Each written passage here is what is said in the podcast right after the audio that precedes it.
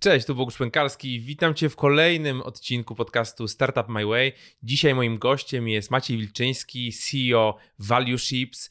E, na początku, jak zwykle, chciałem Ci przypomnieć o tym, że możesz dołączyć do klubu SAS. Zresztą w ramach klubu SAS wysyłamy SAS Letter, który tworzymy właśnie z Maćkiem i z jego, z jego ekipą, więc może też zahaczymy o ten, o ten temat. Zapraszam serdecznie. Gdzieś tutaj pojawi się link do naszej zamkniętej społeczności. Na ten moment mamy już e, ponad 800 osób na, na pokładzie, mamy prywatnego Slacka, mamy zamkniętą bazę wiedzy, która się ciągle, e, ciągle rozbudowuje, mamy newsletter premium i naprawdę niesamowitą społeczność. Także zapraszam Cię do klubu SAS.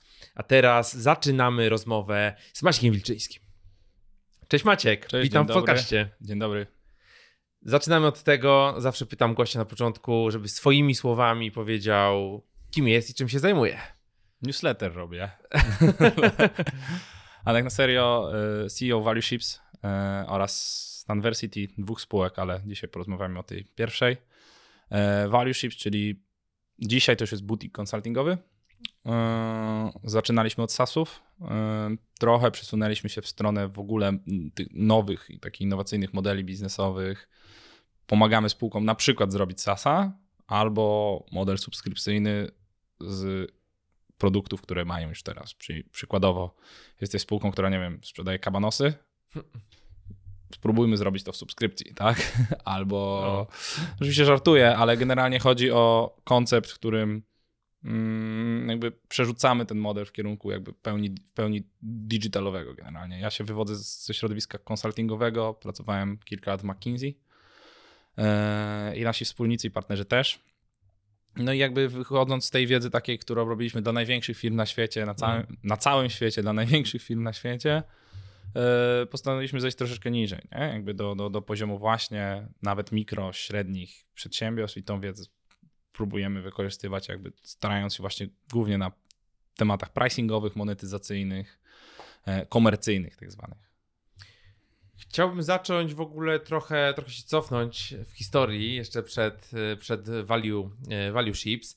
Chciałbym w ogóle zapytać się, jak, jak wyglądał początek Twojej kariery, czyli właśnie przejście, wejście w ten świat korporacyjny. Tak, McKinsey, czy wielka czwórka, tak? Dobrze. Nie, McKinsey to jest, jest, jest wielka piąty. czwórka, to jest, McKinsey jest jeszcze jakby wyżej. Jeszcze jest, wyżej, okej. Okay. Tak, masz McKinsey, Boston Consulting Group i Bain i to jest tak zwany MBB, mhm. zwany również jako top tier. I później masz wielką czwórkę, gdzie masz EY, Deloitte, KPMG i PWC. Okej, okay, czyli to jest jeszcze wyżej. Tak, jeszcze oprócz tego masz inne kosaki, typu jakieś Oliver Wyman, e, nie wiem, e, pricingowe to Simon Kucher Partners, tak, e, jakieś tego typu, Booz Allen. E, tego typu spółki konsultingowe. No i jeszcze, żeby było śmieszniej, no to też wchodzą tacy disruptorzy typu na przykład Accenture, który jest trochę software'owo IT firmą, a też trochę konsultingiem. Zresztą to kiedyś się nazywał Arthur Andersen, może, słyszy, może słyszałeś, był taki skandal kiedyś. To to kiedyś było Accenture też.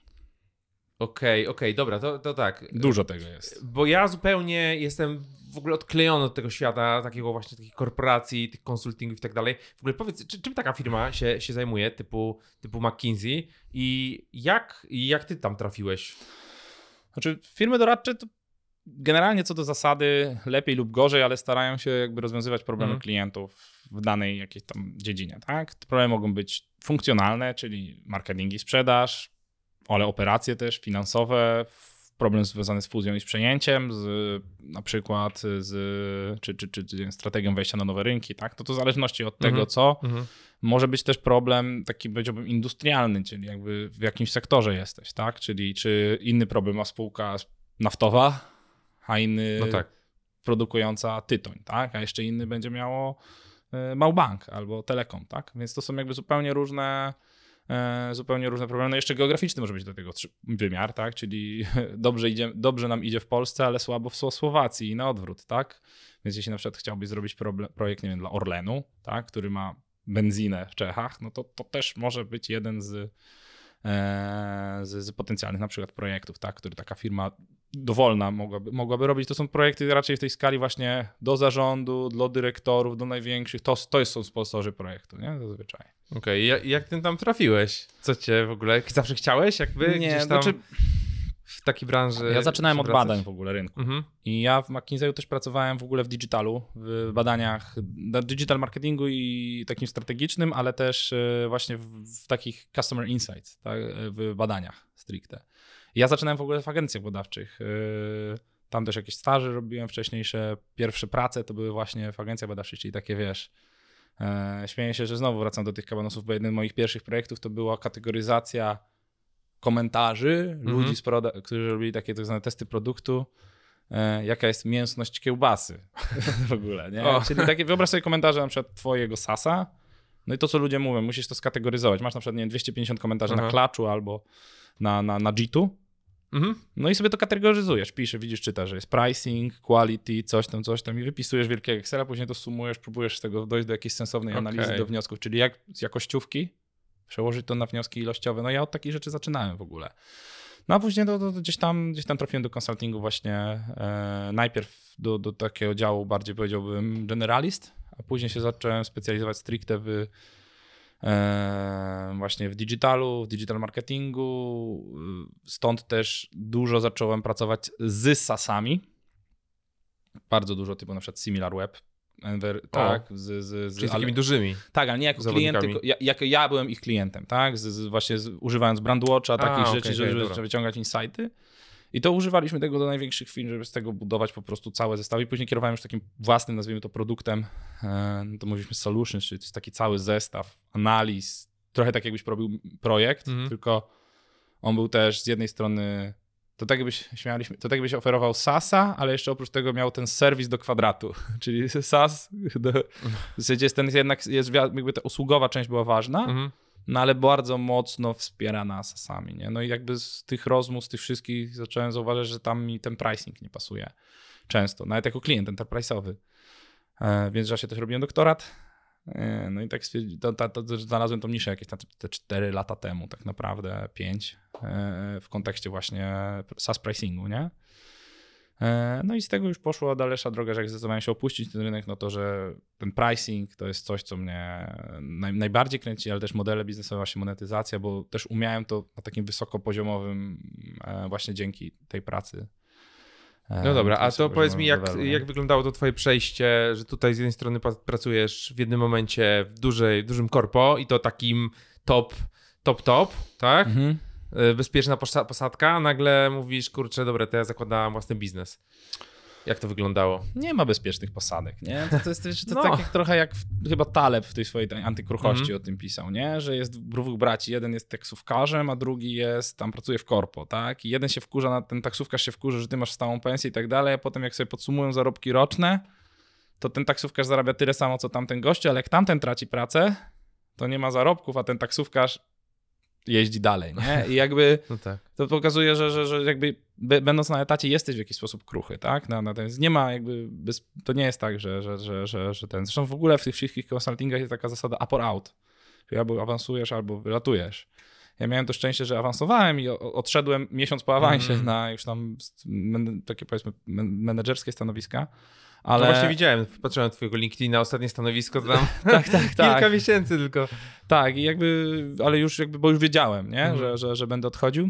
A powód jest bardzo prosty i prozaiczny. Jakby e, to była po prostu trochę chęć bycia bliżej. E, jakby, ba, ja bardzo lubię tą robotę doradczą, żebyśmy też Mhm. jakby mieli jasność. To nie jest tak, że ten biznes, wiele się zresztą mówi, że ten biznes jest trudny, bezduszny, praca po 20 godzin, po nocach, duża presja. Tak, Praca to po 20 godzin w tygodniu. w miesiąc, w, dziennie czasem i serio tak jest. I to Jest jest, tak? prawda, Serio? tak, serio. I pogadasz z konsultantem strategicznym, który ci powie, że to jest latanie, życie na lotniskach. To all true. Wszystko jest to Ty prawdą. też latałeś? tak. Przemieszczałeś się po Europie, po tak, tak, y, ale mimo wszystko ze względu na to, że był ten model digitalowy, Mhm. to i tak mniej niż z większość konsultantów miałem to szczęście, nie? E, Ale y, generalnie y, ten model takiego trochę życia właśnie w biegu, na walizkach, cały czas na kolu i Mhm. tak dalej, to, to, to jakby tak jest, fakt i tu nie ma co się ukrywać, ale no to też jest tak, że się bardzo dużo uczysz i mm, jakby miejmy tego świadomość. Przy czym ja bardzo lubię to, jakby rozwiązywanie problemów, myślenie o hipotezach, o w ogóle jak strukturyzować Mhm. problemy, komunikować to. Jakby super to jest. To jest w ogóle praca warsztatowa z klientem, rewelacja. No i, ale czasem miałem wrażenie, że jest projekt, a realnie na koniec dnia e, nie, nie, niewiele, o, przepraszam, niewiele z tego wynika, e, bo ja tego nie widzę. Nie? A tutaj pracując dla małej, średniej e, na przykład firmy, czy nawet trochę większej, ale na poziomie tam 100-150 Mhm. milionów przychodu, no to masz sytuację, że kurczę, ty robisz na przykład nowy pricing, oni to wprowadzają, pomagasz im, bo rozmawiasz z tym CEO, z tym C-levelem i na koniec dnia widzisz, że ty poprawiłeś ten biznes o 10, 15, 20% na MRR-ze właśnie i mamy takie case'y eee, i no i to jest niesamowite, bo faktycznie, to, i to, to jest ten, my na to mówiliśmy zawsze, impact, Mhm. ale to jest faktycznie wpływ na ten, e, na ten biznes, nie? Na to, i, to, i, to, I to jest właśnie najfajniejsze, więc, więc, więc to, był, to, był, to był główny powód, nie? No tak, jesteś w stanie po prostu zarobić dla klienta pieniądze, bardzo realnie to, to, to zobaczyć, zobaczyć i zmierzyć. Tak. A w ogóle, co cię w tym modelu SaaS-owym, Software as a Service, e, co ci się spodobało? I w ogóle, co myślisz o tym rynku, tak z perspektywy tego, jak było wcześniej, jak to jest teraz i jak to będzie rosło? Fajnie już było, wciąż będzie fajnie, ale do czasu, nie? Jakby jak sobie zobaczysz na przykład, podlinkujemy też to, Mm? jak zobaczysz sobie y, trajektorię tam wzrostu w tym rynku, przychodów całego rynku, na przykład tam, mam generalnie tam SaaS Revenue Growth Rate, taką metrykę całościową, to zobaczysz, że faktycznie rośniemy tam w tempie 2% rok do roku, jakby dwu, dwucyfrowym rok do roku, to że to tempo dwucyfrowe się zmniejsza. Mhm. Czyli jak na przykład rośniemy 18, w następnym rośniemy o 16, 14, e- etc. I do 2027, z tego co pamiętam, albo 6, już będziemy mieli wzrosty na poziomie 6 i 8% rok do roku. To dalej jest spoko, bo na przykład branża lotnicza to ma, marzy o takich wzrostach, tak? Jakby, No tak. ale, ale, ale, ale ten generalnie to pokazuje, że po prostu ten rynek no w zasadzie dojrzewa, tak? To jest jakby, dochodzimy do momentu, w którym ten rynek dojrzewa, w którym ten rynek e, staje się takim pewnym standardem. Tak? No, sta- inaczej, standard sasowy staje się po prostu powszechny. Może nazwijmy to w ten sposób. No tak, tak, To, to jest, to no i tyle. nie dziwi nie, to. nie, to nikogo nie dziwi. No zresztą zobacz, teraz dzisiaj mieliśmy rozmowę przed, się śmialiśmy, nie? Pogadamy o krypto, NFT, Web3, nie? A potem mówimy, dobra, to my sobie gadamy o tych dziaderskich sasach, nie? Że już robienie sasa dzisiaj jest czymś normalnym. Tak, tak. To jest dalej super model, ale jest mega normalny. I, i- i tyle, nie? A co jest fajnego w tym modelu? Ekstremalna policzalność, dużo przestrzeni na profesjonalizację takich właśnie działań w, kontekście trochę menedżerskich, nazwijmy rzeczy. Nie mówię na poziomie jakimś korporacyjnym, takim, Mhm. tylko chodzi mi o na przykład rzeczy, chociażby pricing, nie? gdzie tam większość firm ceny wyznacza No, jakoś tak, nie? no, no. I to wiemy. E, bo tak będzie spoko. E, nie wiem, właśnie przeliczałem produkt i zaczyna, znaczy, nagle zaczyna się robić przestrzeń dla takich właśnie usług jak, na, jak moje, nie? Gdzie, gdzie, gdzie faktycznie tych konsultantów nagle potrzebujesz, bo to jest lewar do wzrostu biznesu, nie? No właśnie. Dobra, to przejdźmy w takim razie do tego, e, do tego, e, do tego pricingu. Albo może czekaj, jeszcze, jeszcze mam jedno pytanie. E, Jak mm, przykładowo wyglądała wasza praca z takim SaaS-em? Jestem SaaS founderem na jakimś tam poziomie, w ogóle na jakim poziomie muszę być, żeby to miało sens. Przychodzę do was i dobra, jedziemy. E, Co, co, co, możemy, co możemy zrobić? Załóżmy, jeżeli chodzi o e, wiem, pricing. To wszystko zależy od tego przede wszystkim, czy biznes już istnieje, na przykład robi MRR-y, Mhm. czy, czy nie. To są, czy na przykład robisz go to market dopiero i ten produkt dopiero chcesz zrobić Czyli jak nie robisz, to też możesz przyjść, tak? No tak, bo. Nie, to łatwiej. bo, e, no bo na przykład załóżmy, że. No i, to, I to jest właśnie ten case, czy często pomagamy właśnie większym spółkom, Mhm. że chcemy, nie wiem, zrobić coś w SaaSie. No to wtedy to jest cała strategia launchu tego produktu i tak dalej, nie? Więc to się przygotowuje. Tego już się nie zrobi tak linowo, jakbyśmy bardzo chcieli. To już musi być troszeczkę e, inny proces. No i, no i tak naprawdę, e, jak, jak to wygląda, no to zaczynamy e, od oczywiście, mm, jeśli jest i biznes, istniejący biznes, no to diagnostyki, no a jeśli nie, no to właściwego postawienia problemu jakby cel, celu, tak? Po co to w ogóle robimy, czy to chcemy, na zależy na tym, żeby, żeby my chcemy się wbić w ten rynek, więc mieć agresywny ten cennik, Mhm. jakby dampujący, czy chcemy robić marżę, bo to wiesz, na przykład w Polsce robienie SASa a w Stanach to są dwie zupełnie różne e, szkoły, e, szkoły jazdy, nie? Mhm. Jakby Falenicka i Otwocka, tak? Jakby tu w Polsce musimy, pójdziesz do funduszu, powiesz, że tam nie zarabiasz, no to kurczę, no jak to, nie? Co to za sas? A w Stanach to jakby nie o to chodzi w tej całej zabawie, nie? Jakby tak, tak porównując, Aha. nie? Czy, czy, czy my mamy w ogóle w Europie dużo bardziej rentowne biznesy niż amerykańskie, nie? Taka ciekawostka, tak? Także e, no, zaczynamy od diagnostyki. Mm, Jeśli masz, jeśli masz biznes, no to diagnostyki, no to przechodzimy przez twoje właśnie Metryki. LTV, CAC, MRR-y, wszelkiej maści, wszystkie metryki, segmentujemy tych twoich klientów, plany, patrzymy idealnie, jak uda nam się przepływy pomiędzy planami pokazać, czyli zobaczyć, czy na przykład masz ten attrition, downsell, upsell, nie, pomiędzy, Mhm. pomiędzy różnymi planami. E, No oczywiście jakiś churn cze- w, ró- w różnych, w różnych, e, obszarach i idealnie, jeśli na przykład masz usage swoich metryk, znaczna część naszych klientów tego nie ma, zaledwie kilku 40 klientów, z którymi pracowaliśmy w ciągu roku, miało w ogóle feature usage, czyli ile razy ktoś kliknął dany A, w tym sensie, w okej. produkcie. Nie, Nie, że w pricingu, że per nie, use, nie, czy tam use. tylko jakby jako metrykę, czyli czy mierzysz, czy ktoś na przykład klikał w dashboard, czy mierzysz, Mhm. że ktoś klikał w coś tam, nie? Czyli jakby, że, że mierzymy wszystko do momentu tego kliknięcia i podpięcia karty, ale tak naprawdę nie wiemy, co kto mierzy, więc, więc oczywiście to do tego jest cały etap tego, że już na przykład nie jesteśmy w stanie zrobić tych activation metrics, czyli słynne facebookowe, że musisz dodać 7 osób, żeby Mhm. wiesz, albo Slack, Tak, jak tak. dodasz całą organizację i tak dalej, i tak dalej. My oczywiście też na to patrzymy, bo to nam pokazuje, gdzie jest wartość w produkcie i, i, i w ogóle w pricingu dojście do czym jest wartość, to jest jakby podstawowa część w ogóle. Możemy zaraz do tego wrócić, ale to Mhm. jest podstawowa jakby część w ogóle takiego, nazwijmy to, równania, nie? I, i, e, ale oczywiście zaczynamy od tej diagnostyki. No i później jak mamy tę diagnostykę, to już mamy jakieś tam postawione hipotezy. No i z tych hipotez możemy, przykładowo, jeśli widzimy, że na przykład zaledwie część twoich klientów, kilka procent, to stanowi, no nie już takiego typowego pareto, że 20% to jest Mhm. 80% przodu, tylko na przykład masz w miarę taki płaski biznes, to, to dla nas to jest jasny sygnał do tego, że nie jest wystarczająco różnicujesz ceny. A z kolei jak masz na przykład przesunięcie w jakimś miejscu po którejś stronie krzywej, to znaczy, że masz potencjał do podniesienia tych, Obniżenia. tych, obniżenia tych cen. Zwłaszcza jeśli mamy już takie sasy, które mają nie wiem, 3, 4, 2 tysiące klientów, no to to jest w ogóle super. Robiliśmy też takie, no mają wiesz, i 10, i 15, nie? I więcej. Natomiast właśnie to już jest takie, że masz już analitykę, masz już właśnie mierzysz, bo, bo już musiałeś trochę urosnąć, żeby, żeby, że- żeby dojść do tego poziomu. Także, także to gdzieś tam koło mniej więcej taki biznes, w którym faktycznie duży impact bardzo można Mhm, zrobić, to jest mhm. na poziomie powiedzmy od w Polsce tych od jego 50 tysięcy tych MRR-ów już można o czymś rozmawiać, 100 tysięcy, a w dolarach to już w ogóle wiadomo, nie? 100 tysięcy MRR-ów to jest taki klient, którego bardzo lubimy.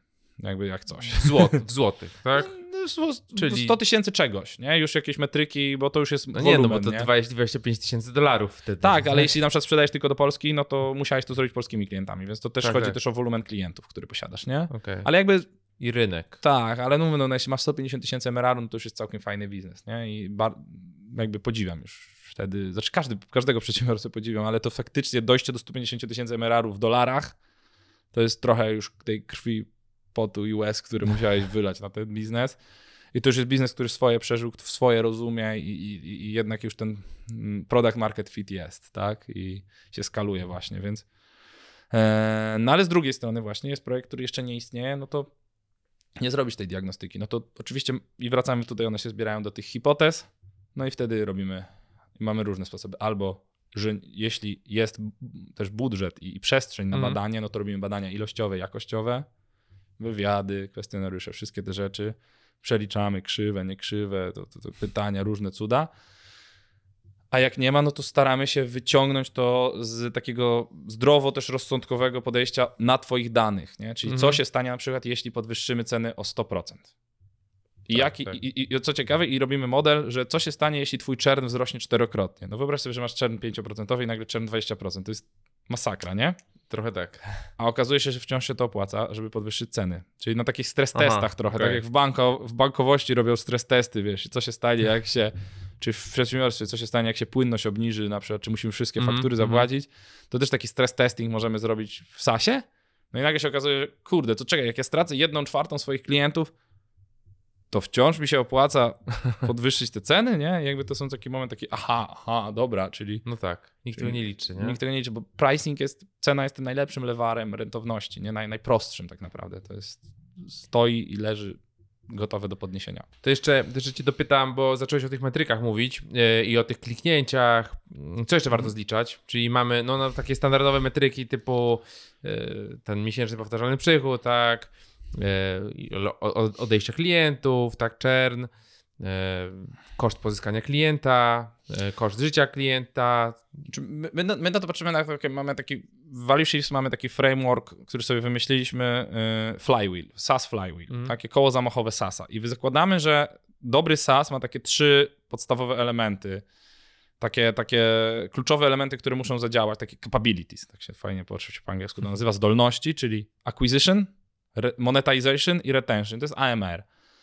I bardzo proste, prawda? I, I oprócz tego musisz mieć dobrze usadzoną jakby organizację i procesy oraz research i analitykę. Tak? Research i analityka to jest coś, co się komunikuje z, z rynkiem, jest zarówno wewnątrz, jak i z zewnątrz, organizacja, procesy stricte wewnętrzne. I to są takie rzeczy, które ci to umożliwiają, a te zdolności to jest akwizycja, czyli musisz mierzyć właśnie od trafiku po stronie, to jest taki obwys, czyli wszystko, co masz w Analyticsie naturalnie do momentu, czyli tego, żeby zbudować całą tą ścieżkę do przejścia i tak dalej. Powiedzmy, że w tym momencie wchodzi retencja, tak, i przejmuje tego klienta, albo inaczej, jeszcze, wchodzi monetyzacja, przepraszam, czyli jest konwersja, następuje płatność, mierzysz, czy takie, czy takie, no i to coś jeszcze w tej płatności. Polityka rabatowa, discountowa, jak to wygląda u twoich klientów, czy dział supportu na przykład daje rabaty, bo tak, czy masz to, Mhm. czy masz takie, mój klient kiedyś fajnie na to powiedział kagańce, strasznie mi się podoba ta nazwa, Mhm. jest taka brutalna, ale dość dobrze mówi, jeśli chodzi, że jest kaganiec, nie możesz więcej dać niż 15% discountu na przykład, tak. nie? I, I tyle, bo lepiej stracić klienta niż luzować politykę rabatową i rentowność przedsiębiorstwa, nie? Czyli jednym, jed- jednym słowem mówisz też, że to jest jakby standard, że możesz się odezwać do supportu w wielu SaaSach i dostać jakiś rabat. Taki. To jest standard, pewnie. Ja tyle razy tak robię. A ja właśnie chyba nigdy. No, no widzisz. Nie, możesz, możesz, możesz, że sorry, bo, bo możesz nawet powiedzieć, że, że zamierzam szczernować, nie widzę wartości, czy możemy się... I co ciekawe, w tych na przykład zagranicznych, tych dużych, e, na przykład im Panda Dog, nie dają No. rabatów, ale ja mówię, że słuchajcie, nie, nie, że nie używam tyle tego, ale na przykład w Miro bez problemu.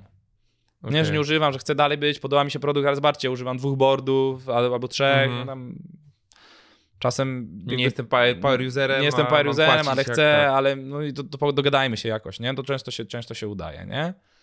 My już oczywiście w tych produktach, które są takie znane, znane, to tam mają już właśnie to uszczelnione i Mhm. mają tę tą politykę i to widać, nie? Jak się komunikuje dział supportu. Zresztą PandaDoc w ogóle bardzo fajnie wysyła maile. Cześć, widzieliśmy, że twój usage się zmniejszył, wystawiasz mniej dokumentów, let's talk. Czyli nawet nie tyle jest, y, że oni chcą ci już Mhm. dać rabat, ale Tak, aktywnie do ciebie idą już, że twój usage się zmniejszył. No ale co jest userem? No mie- mierzą to, że wystawiasz jakąś określoną liczbę dokumentów, tak? tak. Więc jeśli tego nie mierzysz, znowu, czyli wracamy do retencji, czyli mieliśmy monetyzację, mówię, za ile, co sprzedajesz, w jakim modelu, mamy retencję, to czy, czy mierzysz faktycznie to, co ludzie, kli- najprościej mówiąc, czy mierzysz to, co ludzie klikają w twoim produkcie. No i tu masz amplituda, masz hipa do tego, Amplitude, y, czy, jakie tam są jeszcze? Mix panel. Mix Panel oczywiście, tak. Kiedyś Kissmetrics było, e, ale to chyba już umarło. E, nie pamiętam, ale Mix Panel, Amplitude to są. Amplitude Tak. jest o tyle fajnie, że darmowy, nie? Tylko problem jest taki, że to się strasznie ciężko instaluje takiemu przeciętnemu zjadaczowi Sasa. Nazwijmy to. No tak, bo to trzeba I po, to jest podpinać trudne, tak, podpinać, za ale no wiesz, no ale to, to jest jakby taki basic, nie? Możesz sobie też, mało tego do monetyzacji masz z kolei na przykład Profitwella, Tak. się, się śmieję, że to nie jest nasza konkurencja, ale chciałbym, żeby kiedyś była. I, I Profitwella masz, który y, daje ci to za darmo, nie? Wszystkie te, te chart mogule, Chargebee, Recurly, te cuda takie i du, bardzo często do, do pewnego poziomu, zwłaszcza jak jesteś tym małym sasem, to do pewnego poziomu masz to za free, nie? tak. Nie wiem, czy widziałeś y, z Profitwella Churn. Patrick Campbell, który Tak. mówi 100 tysięcy razy churn. Tak, tak, tak. tak. Oni w ogóle mają super kampanię. On się niedawno wybrał po Stanach, jeździł busikiem, generalnie przesłuchiwał founderów. Oni ten marketing mają naprawdę na dużym poziomie, ale też zauważ, że jak oni się przesunęli z pricingu do czernu, nie? Mhm. Że oni, oni pricing monetyzują się przez consulting, mają dużo tych projektów doradczych, ale tak naprawdę gdzie jest największy potrzeba dla SASa? Załatać czern, nie? Bo już tam po prostu nie klienci nie odchodzili, ci, nie? No, bo tam już nieważne, czy no, dla nich to jest często nieważne, czy, dlatego my też na przykład mocno inwestujemy w, w na przykład analizy czernowe, nie? Tam w BI, w machine learning, sztuczną inteligencję też mamy ludzi od tego. I na No przykład teraz robimy właśnie taki scoring, nie? Czyli jakie jest prawdopodobieństwo tego, że dany klient odejdzie, czyli taki model, czyli Mhm, nie jesteśmy w stanie mhm. natworzyć, ale musi mieć usage twoich danych, nie? No jak tego nie masz, no to nic nie zrobimy, nie? Możemy czaro czarować, robić ci modele, no i co, średnią ci policzę, medianę, no to jakby if, wiesz, no, no nie, nie zrobię nic, nie? Ale jak już masz jakieś dane wewnętrzne, no to faktycznie możemy wejść w taki większy, powiedzmy, big data. E, Śmieję się, że big data to jest wtedy, kiedy już Excel nie daje rady, nie? Aha, No to no tak. no to, to, to wtedy możemy, no i wiesz, scoring z jednej strony klient, jakie jest prawdopodobieństwo odejścia klienta, czy to to się, tak jak metody aktuarialne w ubezpieczeniach, to bliski ci e, rynek, tak, gdzie, gdzie jest jakieś prawdopodobieństwo odejścia śmierci w tym przypadku Tak, w ubezpieczeniach, ale na studiach. No, Informatykę i ekonometrię studiowałem. tak, metody aktuarialne Tak, z mora każdego ekonometryka Tak. i, i ten, no, ale to w zasadzie jest trochę tak samo, nie, tylko że tu mówisz, masz jakieś prawdopodobieństwo, jeśli masz churn 5%, to znaczy, że jest takie prawdopodobieństwo z twojej całej puli klientów, że ten klient odejdzie. Okazuje się, że to, co cię uczyli na studiach, czasami się przydaje później. Czasami tak, statystyka się na przykład przydaje, nie? No i teraz, dobra, no to 5%, ale teraz zobaczmy w tą granularność, co tam tak Aha. faktycznie jest, że który rodzaj klienta może, bo może być też, że klient po określonym PKD, klient po określonym wielkości biznesu, nie wiem, z określonym trafikiem, nie? Masa biznesów, zauważ jak dużo biznesów jest pochodną trafiku, który generujesz, na przykład Hotjar. No Mhm. przecież Hotjar nie pokaże ci fajnych wyników, jeśli nie generujesz No tak. wyższego szczególnego trafiku. Live chat. No musi być trafik na stronie, żeby były, żeby, żeby rozmawiać z konsultantami, nie? Jakie wszystkie callbacki, nie? Takie, takie biznesy. W drugą stronę, nie? Ilość zmianek, nie? Ilość keywordów, które masz, ilość w ogóle ruchu na stronie SEMrush na przykład, nie? Więc tak naprawdę wpinaj, rozumiejąc na przykład trafik, Mhm. nawet taki Alexa Rank, przypuszczalnie, który jest darmowy, jesteś w stanie bardzo dużo. e, No to, to jest bardzo fajna zmienna, której wydaje mi się, że duża część e, SaaSów w tym lead enrichmentie, nazwijmy to, nie, nie zbiera, nie? W tym procesie właśnie wzbogacania CRM-a.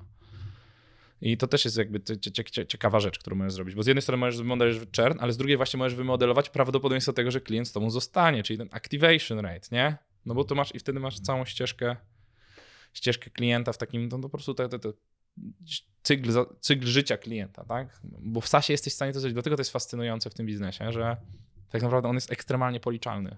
No właśnie, W każdym wszystko możesz e, po prostu policzyć i tak w sumie się o, ty, o tym nie myśli, że to jest taka, taka maszynka, która, gdzie wszędzie możesz te optymalizacje wprowadzać. To jest fabryka. Tak. SaaS to jest fabryka. Jak się sobie, w ogóle im więcej, siedzę teraz, mówię, to miałem nie mówić Mhm. o tej spółce, ale mamy spółkę Stanversity, gdzie organizujemy edukację, studia dla menedżerów i mamy studia z Industry 4.0, przemysłu tego wysoko takiego zoptyma- zoptymalizowanego właśnie digitalowego, że Tak. właśnie fabryki, automatyczne roboty, IoT, takie rzeczy, cuda fajne. No i trochę rozmawiamy z tymi przemysłami, no i zwiedzamy fabryki i tak dalej. Super w ogóle, polecam w ogóle. Jak znacie kogoś na przykład, kto jest w utrzymaniu ruchu w jakiejś fabryce, jedźcie, zobaczcie, niech wam pokaże, jak działa produkcja w toku i jakby te wszystkie takie, takie utrzymanie ruchu na, na, na, na taśmie produkcyjnej. No tak się zastanowić, to SAS jest. Wchodzą ci towary, tak, możesz przerobić ich określoną taśmą. ilość, nie? I masz i twoja maszyna może ich wyprodukować określoną ilość tych towarów, więc tu możesz odkręcić śrubkę, tu możesz, nie? Jak się tak zastanowisz, że jesteś w stanie tak naprawdę cały flow tak tego, tak. tego, tego, tego O człowieka. tyle jest lepiej, lepsze niż fabryka, że nie ma tak naprawdę skończonego, skończonego, wiesz, możliwości przerobienia tego. Tak? Mało tego, nie musisz instalować nowej linii produkcyjnej, No żeby przerobić dodatkową rzecz, nie? Ale jakby zrozumienie tego właśnie produkcji, że gdzie ci się na przykład zacierają klienci w saporcie, jak masz dużo już czatów i dużo klientów, no to gdzie, w którym miejscu właśnie kolejkują się, nie? Na przykład jak masz call center byś miał, Mhm. załóżmy, że masz taki biznes jak Telekom, tak? Gdzie dzwonią ludzie do ciebie, no to kurczę, no to kolejki w call center w takich dużych biznesach to jest mega duży problem, nie? Tak. Więc właściwe kolejkowanie tego to jest, to jest, to jest, to jest, to, to jest mega ważne. No w SASie generalnie właśnie masz to skalowanie, że możesz cyk, no dobra, większy ruch to włączamy serwer, nie? I jakby to ci się odpala i, i skaluje, nie? Ale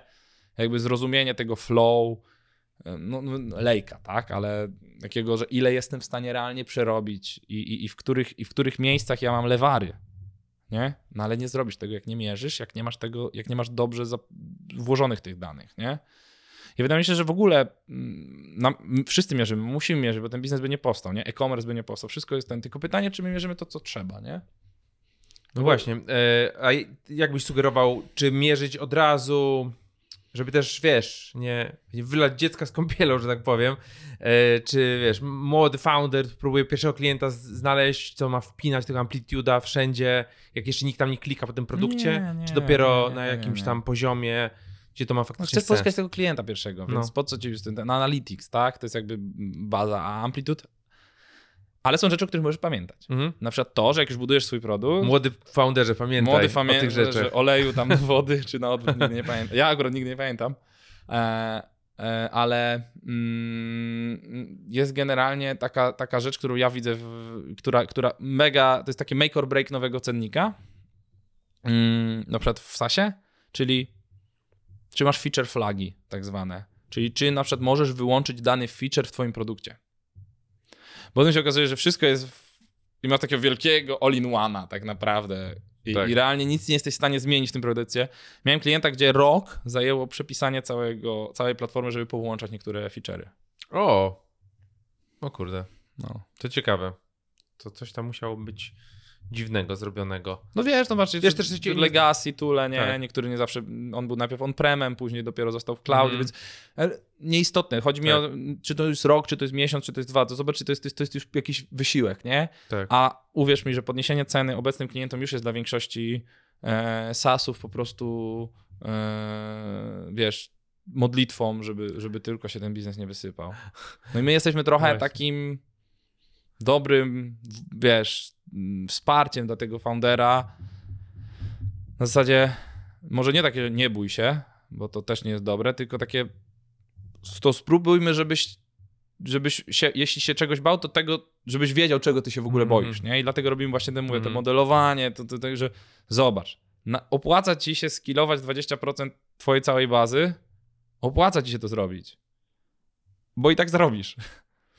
No ale moi klienci, no ale dobra, no to, to wiesz, każdy klient to jest, prawda jest taka, że każdy klient to jest ilość supportu, koszty, a jeśli masz na przykład, a są produkty przecież, które wymagają na przykład mocy obliczeniowej, to są, to wszystko kosztuje, więc mało tego czasem, oprócz tego jakby masz korzyści gdzie indziej, które też, no ale nie wiesz tego, jak nie znasz ekonomiki swojego biznesu, No nie? właśnie, to jest kwestia jeszcze taka, takiego, wiesz, jesteś grupa pierwszych klientów, no ty chcesz podnosić ceny razy dwa, tam ci nie mają tyle pieniędzy i wiesz, znasz ich, tam rozmawiałeś z nimi od pierwszych, A, pomagali no ci oczywiście. z featureami, coś tam testowali, coś się wysypało, nie odeszli i potem... No tak, właśnie. on, mów- mówił mi jeden e, ze Stanów klient właśnie, e, że they have trusted me, I won't raise prices. them, Mhm. Nie? Ja mówię, oni mi zaufali, ja do nich nie podniosę cen. Mówię, fair, ale jakby na koniec dnia to nie jest działalność charytatywna. No tak. I tu taki wychodzi McKinsey'owy konsultant, tak? E, Ale je, je, powiem ci tak, pracowaliśmy z firmami i ta zbytnia uprzejmość do klienta paradoksalnie dla klienta wychodzi bokiem. Bo e, klient, zobacz, jeśli klient, jest różnica pomiędzy, e, ja zawsze się śmieję po polsku fajnie, jest różnica pomiędzy tym, że coś jest warte swojej ceny, Mhm. a dobre w kategorii cena-jakość. W kategorii cena-jakość to może być żubr, piwo w puszce, tak? Zawsze w, że w kategoriach, nie wiem czy wiesz, ale żubr zawsze wygrywa w kategorii naj, najbardziej pijalne piwo, gdzie pijalność Cena piwa, cena cena, jakości. jakość, jest żubr w puszce. A warte swojej ceny to może być jakieś spoko kraftowe piwo, tak? Mhm. No i teraz pytanie, czy chcesz być wart swojej ceny, czy chcesz być dobry w kategorii value for money, nie? Tak. Takie, takie jakbyś coś Tesco, Tesco value, nie? Było jakieś takie, takie No, no. e, takie produkty w Tesco. No i no i wiesz, robisz nowe feature'y, klient nie monetyzujesz tych feature'ów, a ty przecież masz tych deweloperów 20, 10, 5, sam dewelopujesz po nocach nowe feature'y i co, i masz za to nie kasować? No to jest bez sensu, nie? No No jakby tak. z- z- zobacz, zobacz, który racjonalny biznes taki właśnie, dlatego to jest ten moment w SaaSie, że SaaS jest, rośnie dlatego, że jest SaaSem, że jest softwarem, ale nie dlatego, że jest biznesem nawet, że te biznesy są profesjonalne. Jakby z całym szacunkiem do founderów uwielbiam kreatywność i to może to też jest coś, co nie zabija Mhm, tej kreatywności, ale zastanów się, że tak naprawdę, gdzie, e, gdzie im, generalnie jest tak, że im bardziej czerwony ocean, nazwijmy to, Mhm. tym większa jest ta presja na marże, na to wszystko. I, to, I tak jak ci powiedziałem o tych wzrostach, to się zacznie za 5 lat. Więc jeśli ty dzisiaj będziesz tym biznesem, który umie podnosić ceny, to za 5 lat będziesz, wiesz, miał dalej dwucyfrowe tempo wzrostu, kiedy inni się będą tłuc na, na, na słabych marżach, nie? Bo nie chcesz robić biznesu, który jest handlu detalicznym. Albo airline. Tak, tak. Nie chcesz być w tym biznesie. To jest słaby biznes. I, i widziałem te bebechy tych firm. To jest bardzo słaby biznes. Chcesz być na tej krzywej takiej, gdzie jest dużo, fajnie. Czyli, że bardziej, że gdzie grasz ma znaczenie niż jak grasz. I tak trochę dalej jest w software'ze, nie? Kurczę. Y, a powiedz mi, temu naszemu młodemu founderowi, jak w ogóle podejść do, do ustalenia pierwszej ceny produktu? No głównie się możemy skupić na SaaSach, no bo tutaj no, inne biznesy Jasne. jakby są zupełnie inne, tak? SaaS albo też D2C, nie? Czyli tak Mhm. zwany ten the, y, digital to customer content, nie? Czyli na przykład apka, to też jakby spoko, Tak, nie? tak, jakby te tak, wszystkie rzeczy, tak. które produkt powiedzmy digitalowy, nie? tak. Ale też subskrypcyjny.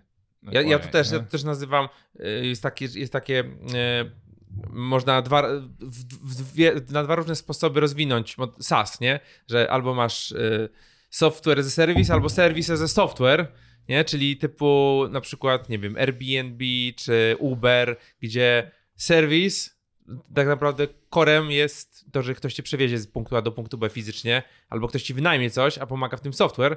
Więc jakby to też, też No to albo to, co mówiłem, że serwis do kwadratu, Tak. nie? czyli super usługowy biznes wspomagany softwarem. Tak, tak, tak. To też jakby jest, jest Dokładnie, dokładnie. No to jak do tego w ogóle, do tego w ogóle podejść?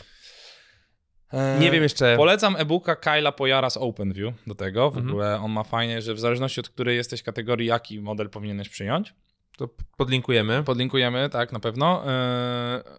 Yy, i- ale generalnie ja polecam ci, founderze młody, weź kartkę papieru dosłownie i zastanów się właśnie nad tym, mówimy o tej wartości, nie? Jaką daje produkt, Mhm. bo wo, i wyobraź sobie taki, taki wodospad rzeczy, kaskadujących rzeczy, tak? I pierwszy to jest actual value created, czyli faktyczna wartość, jaką generuje ten twój produkt. Później jest perceived value, czyli jaka jest widziana ta wartość. Mhm. Później jest willingness to pay, czyli skłonność do zapłaty za tą wartość, tak?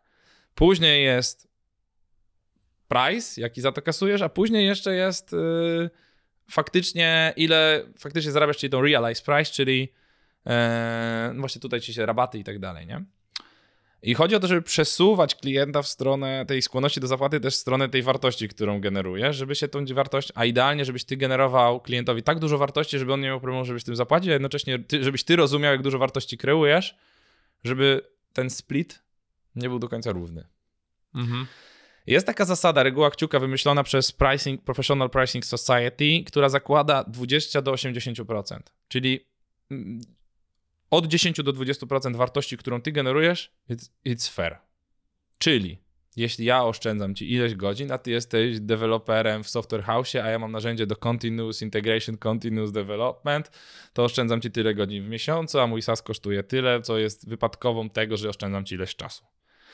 I oczywiście problem jest tego taki, że to jest dwuwymiarowe, że z jednej strony masz realną wartość, Mhm. czyli ten tangible, a z drugiej strony jak duża jest faktycznie ta wartość. I jeśli ja zainstaluję ci jakiś pstryczek, elektryczek w fabryce, nazwijmy to, który zoptymalizuje ci, nie wiem, światła o, że godzinę mniej świecą dziennie, no to są realne oszczędności w ciągu miesiąca i, i tak dalej. I to jest super. I to jakby jest fair. Mhm. Ale to też nie wpływa ci na core biznesu, więc to jest małe, ale widoczne. I w drugą stronę może być coś, co ci wpływa mega mocno na biznes, ale jaka jest tego realna wartość? I don't know. I dobrym przykładem jest Jira, która nie wiadomo ile czasu oszczędza i czy w ogóle, ale dla deweloperów jest niezbędna, a kosztuje dużo. Nie? Bo oni wiedzą, że jakby, bo są po tym drugiej stronie ekstremu, więc im bardziej przesuwasz się w tych dwóch, że dajesz faktycznie wartość, bez którego ten twój biznes nie może żyć, a z drugiej strony jest policzalna, to możesz, taka jest taki framework, że nawet do 50% możesz się przesuwać, jeśli chodzi o, o o ten. Czyli, czyli jeśli ja ci poprawię, czyli przykładowo, jeśli ja ci poprawię biznes o 10%, ja mogę wziąć sobie z tego 5%. To byłoby fair. Bo ja umiem to policzyć, to jest duża rzecz. Nie bierzemy tyle, jak coś, ale generalnie e, to jest taka, taka, taka bardzo podstawowa. Fajnie by to było pokazać na jakimś slajdzie, więc to też podlinkuję, e, żebyście widzieli ten, ten, ten, ten, ten model, ale on jest mega prosty. I, I to są takie dwie rzeczy, czyli jak dużą ja wartość faktycznie kreuję i weź sobie 20% z tego. No czasami ciężko jest policzyć tą, tą wartość, szczególnie na początku, gdzie tak naprawdę nie wiemy jeszcze dokładnie, czym ten produkt będzie, nie? A mamy jakichś klientów, oni coś tam robią, w sensie klientów, użytkowników, ale na dobrą sprawę, no Ja wiem. Czemu? no nie wiem, tak, tak, tak, tak mi się wydaje, nie wiem, zrobiłem system do, przy, przykładowo, przykładowo, nie, nie rekomenduję, system do zarządzania zada- zadaniami, tak? No i z jednej strony może go używać, nie wiem, student, a z drugiej strony może go używać CEO korporacji z pensją 1 milion złotych, nie? Że zupełnie mamy oderwane te, te, te osoby, które mogą używać. Fair, tylko że to też mm, przypuszczalnie, czy CEO korporacji będzie używał tego tula? Tak, to jest najlepszy tool na, na rynku. Tak, tak, ale czy to jest. Wiesz, chodzi o to, że ktoś to właśnie tą buyer personą, nie? No bo jeśli ja mam to ustalone gdzieś tam, nawet hipotetycznie, nie? Czyli to trzeba zrobić przed ustaleniem tak, jakichś, tak, jakichś tak, to cenników. te HubSpotowe ćwiczenie, nie? Mhm. Takie typowe, nie? Kto jest swoją personą, grupą docelową, no to wszystkie ten taki, który i tak masz zrobiony. E, No to jak najbardziej, nie? No jeśli ja mam, e, weźmy jakiegoś twojego, nie wiem, polisa chmurze. Produkt jest dla agentów, tak? Tak. No i, czyli wiadomo, ile agent zarabia mniej więcej za te swoje polisy? Policzalne? Policzalne.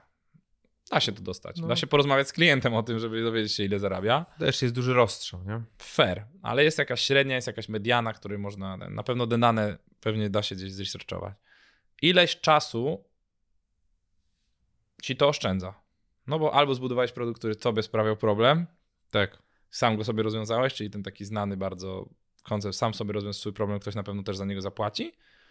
No ale generalnie ile ci to oszczędza czasu? No i to razy to mnożysz, dzierżysz tego 10-20% i masz fajnie. Jako pierwszy taki pricing, żeby wiesz w ogóle taki rough estimate, jak to się Mhm, mówi, nie? mhm. I to jest to właśnie to, co się nazywa to value equation, to równanie, równanie wartości, tak, nie? Że, że czyli sobie wyliczyć po prostu to razy to, wychodzi mi tu ten i ja biorę z tego, i jaki ja zwrot daję z tej inwestycji dla klienta, Dlaczego? Bo to nawet łatwiej ci będzie później komunikować w kontencie, w pitchowaniu tego klientowi. Wiesz, to tak jak taki handlowiec, taki jak to się kiedyś sprzedawało polisolokaty, kredyty. Pamiętasz, że to było takie, Tak. że jeśli dzisiaj zrobisz tu, to to na kartce papieru, to będziesz miał tyle. On na, albo w, tel, w telekomach, nie wiem, pójdźcie do telekomu, słuchajcie, jak chcecie zobaczyć, jak sprzedawać Sasa, idźcie do telekomu kupić abonament. Naprawdę. Jak wyciąga handlowiec karteczkę, długopisik i jedzie, rozpisuje ci ofertę w słupkach. Zróbcie to. Naprawdę. To jest najlepszego, le, e, zaoszczędzicie 4000 szkolenia ze sprzed, na ze sprzedaży.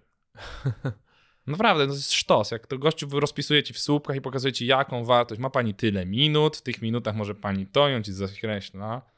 Tam to jest dobrze przemyślane, nie? I jakby zrób sobie takie, i on ci to Mhm. wykreśla, nie? Że będzie pani oszczędzać tyle czasu, czy jak ktoś ci próbuje sprzedać, nie wiem, No to, to mój to przykład.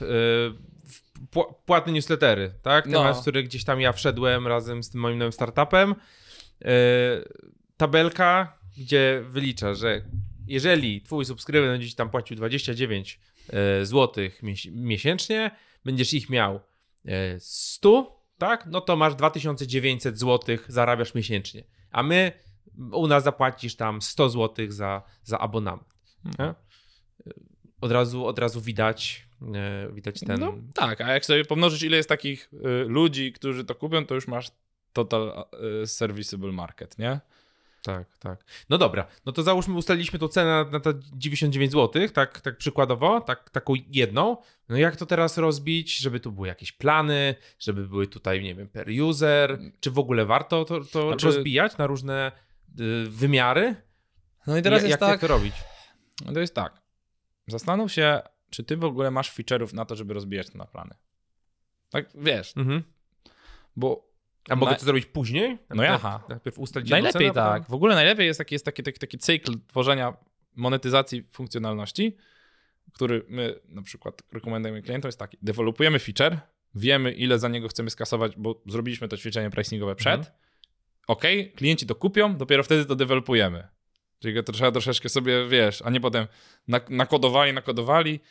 Mamy super system tagowania. Nie? Mój ulubiony. W ogóle tagowanie to jest ten. Połowa sasów spędza bardzo dużo czasu na tym, żeby tagować rzeczy. Nie? W jakiejś tabeli ci się to taguje, że możesz sobie tam zrobić taga. Nikt za to nie chce płacić. Tam nawet Press Intelligent robił badanie. Nikt za te tagi nie chce płacić. Nie? Tak samo jak za analitykę ludzie nie chcą płacić. Sorry. Te takie specjalne raporty premium. Tak, chyba, że to jest taki raport dostarczany na biurko prezesa, wiesz, No nie, no to... wiesz, robiony, ale to jest Tak. serwis. tak, do tak. kwadratu, nie? To jest coś zupełnie innego, wspomagany SaaS-em. Bardzo fajne do budowania też w ogóle dodatkowej linii przychodowej w biznesie, jakby w- spoko. Ale mamy to. No i add-on, premium, core, basic. Mhm. Masz, zaczynasz od add-onu, jak masz to macie znowu XY, Czyli co, zrobisz gdzie- add-on, w sensie, że ktoś może na, w każdym planie dokupić to za X miesięcznie. tak. Bo Model każdy feature, Zooma. każdy feature to jest skłonność do zapłaty za ten feature, relatywna do tej, tego średniej ceny, tam mediany produktu, powiedzmy, do średniej, oraz ważność tego atrybutu. Mogę, że coś być dla mnie ważne, ale ja za to nie zapłacę. Ale może być coś tak ważne dla tych konkretnych osób, że są za to zapłacić. To są wszystkie certyfikacje, premium supporty zazwyczaj, takie rzeczy, ale też właśnie jakiś określony rodzaj raportowania, który jest tylko dla tej konkretnej małej grupy klientów, Mhm. ale on później to, to, to jest dyfuzja innowacji, no taki klasyczny model po prostu tego, że wiesz, są early adopterzy i to tak ci early adopterzy ci to przychodzą, no ale to jest jakby w tym cyklu, nie? Jesteś w stanie to pozamykać. Czyli zaczynasz od addonów, których oferujesz klientom nawet kampanię mailową. Ale najpierw ich, nie budujesz ich? Mówisz, że jest, mamy taki add-on? To możesz. że- że- To możesz. Możesz, jakby inaczej, jeśli przebadałeś, to, to, to spoko, nie? Ale Ale jak to możesz też zbadać w ogóle, czy, czy ktoś to będzie chciał? Wymyśliłem Ser- nowy feature, ser- mówię killer feature. pójść teraz pojedziemy do, do góry. klientów. Ile byś zapłacił za ten? I tam właśnie, y, że mamy taki feature do tego produktu i to, to jest to pytanie, ten price sensitivity matter na przykład, czyli ten Van Westendorp to się Mhm. nazywa. Podlinkujemy. Czyli po jakiej cenie byłbyś w stanie za to, za to, za to, za to, albo zadzwoń do klientów i zadaj im parę pytań, nie? To jest takie najgorsze, najmniejsze, co, co możesz zrobić. Ale też jest szereg analiz, które możesz zrobić, które rzeczy są ważne w tym produkcie, które nie są, troszeczkę przebadać ten twój produkt, nie? Zapiczować. My zawsze robimy tak, że piczujemy jakby dany produkt, czy dany klientowi, ile byłbyś skłonny zapłacić za ten produkt na wolnym rynku i tam cztery takie pytania zadajemy, to potem i z tego wychodzimy, nie? Ale czemu nie możesz wysłać surveya do swoich klientów i na przykład dać im 10 dolarów za Amazona voucher? Po prostu, za wypełnienie. Mhm. No jak masz, no to musisz No tak. rzeczywiście bazę, ale też możesz zapytać potencjalnych, no, no w twoim przypadku jest community, no to w ogóle super, tak? Tak, tak. Czyli ile byście zapłacili za kurs? I jestem pewien, że za dany kurs, gdybyśmy zrobili, nie wiem, gdybyśmy zrobili kurs pricingowy, to pewnie moglibyśmy zapytać ludzi, ile by zapłacili za taki kurs, nie? Powiedzmy, czy jakikolwiek inny, No nie? tak, Moglibyśmy, to, to możesz, bo masz, nie? A jak nie, no to są przecież grupy, są miejsca, gdzie są twoi klienci. Go talk to them i wtedy masz to jakby ten pricing. To też jest fajne, że mogą się zapisać też na listę wcześniej, jakby to też ci może budować. To jest jedno, albo drugie, hej, dewelopujemy, czy chcesz kupić secure the price at. No ale to już taki klasyk, nie? Że, że, że dewelopujemy taki feature, robimy jakiegoś explainera, krótkie wyjaśnienia, prezentację, cokolwiek, webinar, czy chciałbyś sobie kupić to wcześniej na zasadzie trochę tak jak Absumo, nie? Że, Mhm. że, że jakiś log, zrobić na tą cenę, że później to będzie kosztować tyle, a teraz tyle. E, No i to też ci pokaże, czy to, to, to chwyci taki addon, nie? Wiesz, Okej. niektórzy na Trello, nie? Robią, a jeszcze w ogóle dziwię się, że na przykład w Trello nigdy nie poszło w stronę właśnie tego, żeby jeszcze płacić wewnątrz Trello, nie? Jak ludzie robią, wiesz, że, że to jest w ogóle też fajny produkt. nie dość, że do testowania, ale jednocześnie do tego, żeby ludzie ci płacili za trochę tak jak No tak, takie jak, tak jak na streamach, jak na streamach, nie? Masz, Tak, że, tak, że, tak. Że, że, że za jaki te, dosłownie jakieś, wiesz, grosze, ale to już zmienia psychologicznie, e, psychologicznie jakby No tak, jak już masz się za coś zapłacić, nie? to... i, i wiesz, i, i w ten sposób jakby te, te monetyzujesz, nie? No i, i widzisz i możesz, u ciebie też to łatwiej ci policzyć jakiś biznes model, nie wiem, zaraportować to do VC, czy, czy jakby w ogóle no już wchodzimy w takie, wiesz, poziomy powiedziałbym zarządcze, nie? No ale jak się tak zastanowisz, no to w ten sposób masz od addonów do premiuma, do Cora i ten, a większość SaaSów takim na początkowej etapie nie masz produktu, żeby robić plany.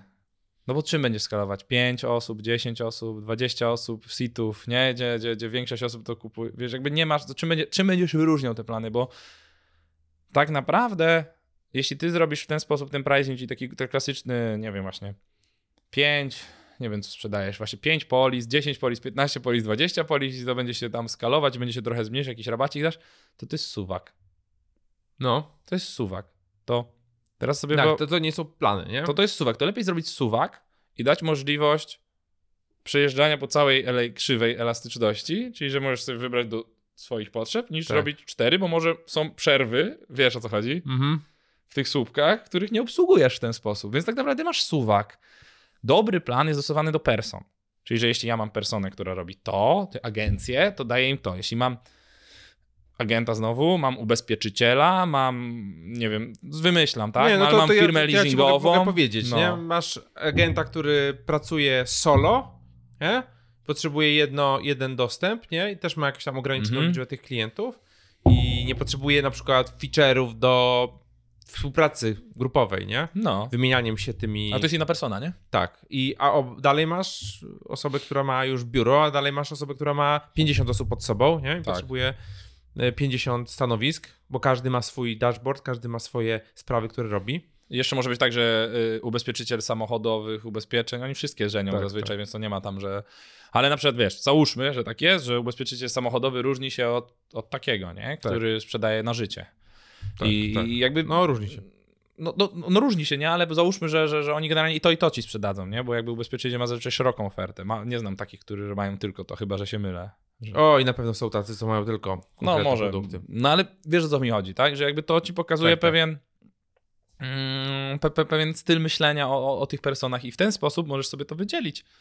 Slack, genialny przykład pricingu, jak Slack jest skonstruowany. Ja zawsze tam ten enterprise, ja do dzisiaj pamiętam, zawsze pamiętam to, jak Slack robi na w planie enterprise, tam jest napisane peace of mind with enterprise grade security. Nie? I jakby to jest i główna propozycja wartości, którą ci sprzeda. I tam są wszystkie te SLA, SSL, wszystkie rzeczy, którym takie Mhm. szyfrowanie, wiesz, okta, nie okta, wszystkie te takie logowania, cuda, nie? Mhm. No i, i to widać, że to jest inna persona, nie? I tam jest też custom, ale to pokazuje, że to że rzuca ci konwersację w zupełnie innym kierunku, nie? Więc, więc tutaj generalnie jest tak, że mm, jakby oni już doszli do tego, że to są różne persony. Oczywiście nie masz tego od razu, więc skoro nie masz tego od razu, to zrób sobie all-in-one'a, bo zawsze łatwiej ci będzie z all-in-one'a dołożyć plany i poprzesuwać się, niż już z tych planów podnosić. Nie? Okej, okej. No Basecamp, nie? Na przykład też ma all-in-one ze wszystkim. A Dlaczego? Wychodzą z... Oni akurat upraszczają mega wszystko maksymalnie, przez co pewnie też tracą część klientów, no ale oni jakby... To była ich logika, że nie znamy, nie wiemy. Wiemy, że tyle to jest fair price, nie? I tyle chcielibyśmy za to zarabiać. I niedawno podwyższyli cenę, nie? Jakiś tam z pół roku temu. No dobra, ale to w takim razie jeszcze, jeszcze zostaniemy przy tym suwaku i w ogóle takim podejściu e, charge'owania za zużycie, tak jak mamy w chmurach i tak I dalej. No user-based pricing. e, tak user-based no. pricing, e, bo widzę, że dużo sasów idzie też w tą stronę. E, I załóżmy, że no ja mam teraz taką metrykę, że charge'uję od ilości e, płacących subskrybentów, twojego płatnego mailingu, tak? Jak masz mało, no to płacisz mało, jak masz dużo, to płacisz, płacisz dużo. Nie robię tego procentowo, nie? Od, od przychodu, tylko od, od ilości, nie? E, I poszedłbyś w stronę tego, żeby to robić, nie wiem, że możesz sobie wybrać, masz tam 50, 200, 500, e, czy na przykład robić to w taki sposób, że na koniec miesiąca tyle, ile miałeś, tak? Powiedzmy, że miałeś 43, to płacisz za 43. Czy wiesz, to dużo zależy od modelu, nie? Bo jeśli ty na przykład tak jak Patronite, nie? Że Mhm. tam zgarniasz sobie, albo nie wiem, zrzutka, nie? Że, że zgarniasz sobie z, z, wypu- z, z pieniędzy część, no to spoko, nie? Ty na przykład masz tak, że jeśli ktoś ci się tam subskrybuje, to, to w zasadzie ty mu, bo to chyba to jest też, że ty, ty też jesteś bramką płatności, czy nie? Nie, bo na bramku płatności jest Stripe, Stripe, ale którą sobie podpinasz. musisz podpiąć tak czy siak, czy to jest już w narzędziu? To jest w narzędziu. No. Nie, znaczy musisz podpiąć swoje, ale to jest w narzędziu, to jest jedno kliknięcie tam. No, ale generalnie to jest trochę tak, że ty wydzielasz pieniądze. Nie wiem, czy wiesz, o co mi chodzi. Tak, Kumasz? znaczy my nie, nie ruszamy, nie, pieniądze są od nas niezależne. Ale załóżmy, że, dobra, ale załóżmy, że masz taki model, w którym faktycznie pieniądze przechodzą przez ciebie. No, No, to wtedy to jest taka typowe fee prowizyjne, które możesz zgarniać sobie i to jest za zużycie. No czyli transakcja kartą kredytową, wiesz, 1,5% wartości i tak dalej, nie wiem, tego, że No wa- tak, wartość, tak, tak, no, to tak. wtedy spoko. Problemem z user-based pricingiem, o którym się nie mówi, Mhm. jest to, że on jest bardzo rzadko akceptowalny przez klienta końcowego. O, On jest fajny do SASa, ale jest mało akceptowalny. On wcale nie jest spoko dla klienta końcowego, bo to jest coś, co ci. Jakby cała zabawa w SASach była fajna e, kiedyś, bo mogłeś na przykład SASem zastąpić pracownika. A dziś, jak się skalujesz, to musisz płacić więcej, więc całą tą nadwyżkę skorzystania z nowych narzędzi, jakby właśnie wytracasz, nie wiem, w Pipedrive, bo masz tyle leadów, mhm. w Hubs, yy, HubSpot ma na przykład taki model, nie? że jest darmowy, darmowy i nagle jak już masz tego CRM-a zainstalowanego, zoptymalizowanego, to cię pff, nie?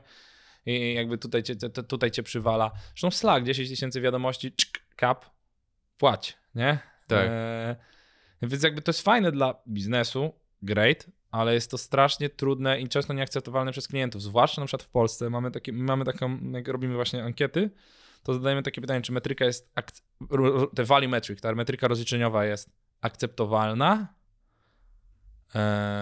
przewidywalna, mm, komunikuje wartość e, i czy jest, teraz nie, nie pamiętam już po angielsku jak ten, czy jest transparentna, aha, czy rozumiesz za co płacisz. Mhm. No i wychodzi nam właśnie, jak testujemy user-jowe metryki, że w Polsce na przykład jest dosyć niska akceptacja do tych metryk, ale jest duża skłonność w stosunku do przewidywalności. Czyli ja wolę zapłacić nawet więcej i ten, ale ja chcę wiedzieć, jaką ja fakturę na koniec miesiąca zapłacę. Czyli wolisz mm, kupić, mimo tego, że masz, nie wiem, tam 110 płac- płacących subskrybentów, a płacisz od ilości subskrybentów, to wolisz zapłacić za plan do 200, niż że ja na końcu ci wystawię tam za tych 110, a przy miesiącu za 100 i już nie wiadomo, ile tak naprawdę Tak. zapłacisz, nie? Tak, tak. No, no, jeszcze inaczej mówiąc, jeśli mam dwie opcje, że w jednym miesiącu zapłacę 80, a w drugim 100 oraz drugą opcję zapłacę, że zapłacę 95, gdzie uśredniając Mhm. więcej jakby, Mhm. to wolę tą 95. I to też wpływa na wyższą skłonność do zapłaty przy tej preferencji i tak dalej. I to tak jest w Polsce, a w Stanach zupełnie inaczej. W Stanach i w Niemczech jest podobnie jak w Polsce. A w Stanach spoko, tam usage. Czasem tak, czasem tak, nie? luz tam. Kartę podpinasz i... Kartę, ponieważ jazda, nie? Nie ma, nie ma spiny, nie? Także to są, to są, to są też, też, też różnice te geograficzne. W ogóle pricing też tam to geograficznie, e, to geographical differentiation, o którym mówi Mhm. właśnie geolocalizing, o, tak się to nazywa, price intelligence, gdzie w, no, w Nordics, czyli w Skandynawii masz tam 20-30% więcej jakby chęci, do, skłonności do zapłaty niż w, dla tego samego produktu w Stanach. No więc teraz, jeśli ty sprzedajesz też do Skandynawii, no to może warto kasować ich więcej, nie? Wiesz, masz, masz fajne mechanizmy, bo masz szwedzką koronę, norweską koronę, duńską koronę chyba też masz. Tak. Chyba tylko Finowie mają euro. No to już masz spoko, bo już możesz na walutach robić rzeczy, nie? Eee, mówię, a to, że masz euro, dolar, to już jest super, bo nie musisz, bo niektórzy robią 90 euro, 90 dolarów. A może tu warto, no funt to jest kolejna super rzecz. Więc w ogóle na przewalutowaniach dobrze, sprytnie ograny pricing może bardzo dużo zagrać. I w drugą stronę, jeśli sprzedajesz coś do Europy Wschodniej, to tam ta skłonność jest mniejsza. No ale już na przykład, yy, nie wiem, jeśli sprzedajesz coś do, do, do Bułgarii, tak, no to, to możesz też sprzedawać tam zalewy, nie? I jakby, bo Stripe ci pozwala, 140 walut możesz mieć do Stripe'a, Mhm. nie? Tak. A, a już jakby zamodelowanie tego, żeby to się jakoś tam w twoim systemie jasno dookreślało z premium już, spoko. No, no, no właśnie, bo to jest też takie, no, takie pytanie, czy ten pri- pricing powinien być fair wobec całego świata? Typu, że ja chcę sprzedawać do Stanów i do Polski i klienci w Polsce mają płacić tyle samo, ile klienci w Stanach, mimo tego, że klienci w Stanach mają więcej pieniędzy, mają silniejszą walutę. Czy ja mogę to rozdzielić, czy to będzie Są w ogóle najsilniejsi na świecie, Tak. wiadomo. No. E, znaczy ja uważam, że powinieneś myśleć przede wszystkim o swoim biznesie i o tym, co przynosi ci, jakby, jaka strategia przynosi ci e, jakby po prostu no, no, no, rentowność czy, czy, czy, i przychody, tak? Więc jeśli A to jest w ogóle zgodne z prawem? Na przykład w różne ceny w Uni- Unii Europejskiej? Chyba, chyba nie, musisz sprzedawać w tych samych cenach. Jakoś I tak, kojarzę. I tak, i nie. Bo na przykład już jeśli produkt masz zlokalizowany po szwedzku, to już zupełnie inny produkt. Mhm. Więc jakby jest pew... jest Komisja Europejska, Mhm. cała taka dyrektywa, właściwie czytaliśmy, na przykład nie możesz aby testować cennika. No właśnie. Znaczy twierdzi się, że można, twierdzą, że no, no nie powinieneś, bo to jest już dyskryminacja cenowa. Bo nie wiesz, czy na przykład dana osoba jest, nie wiem, mniejszością etniczną, którą dyskryminujesz w danym momencie, nie?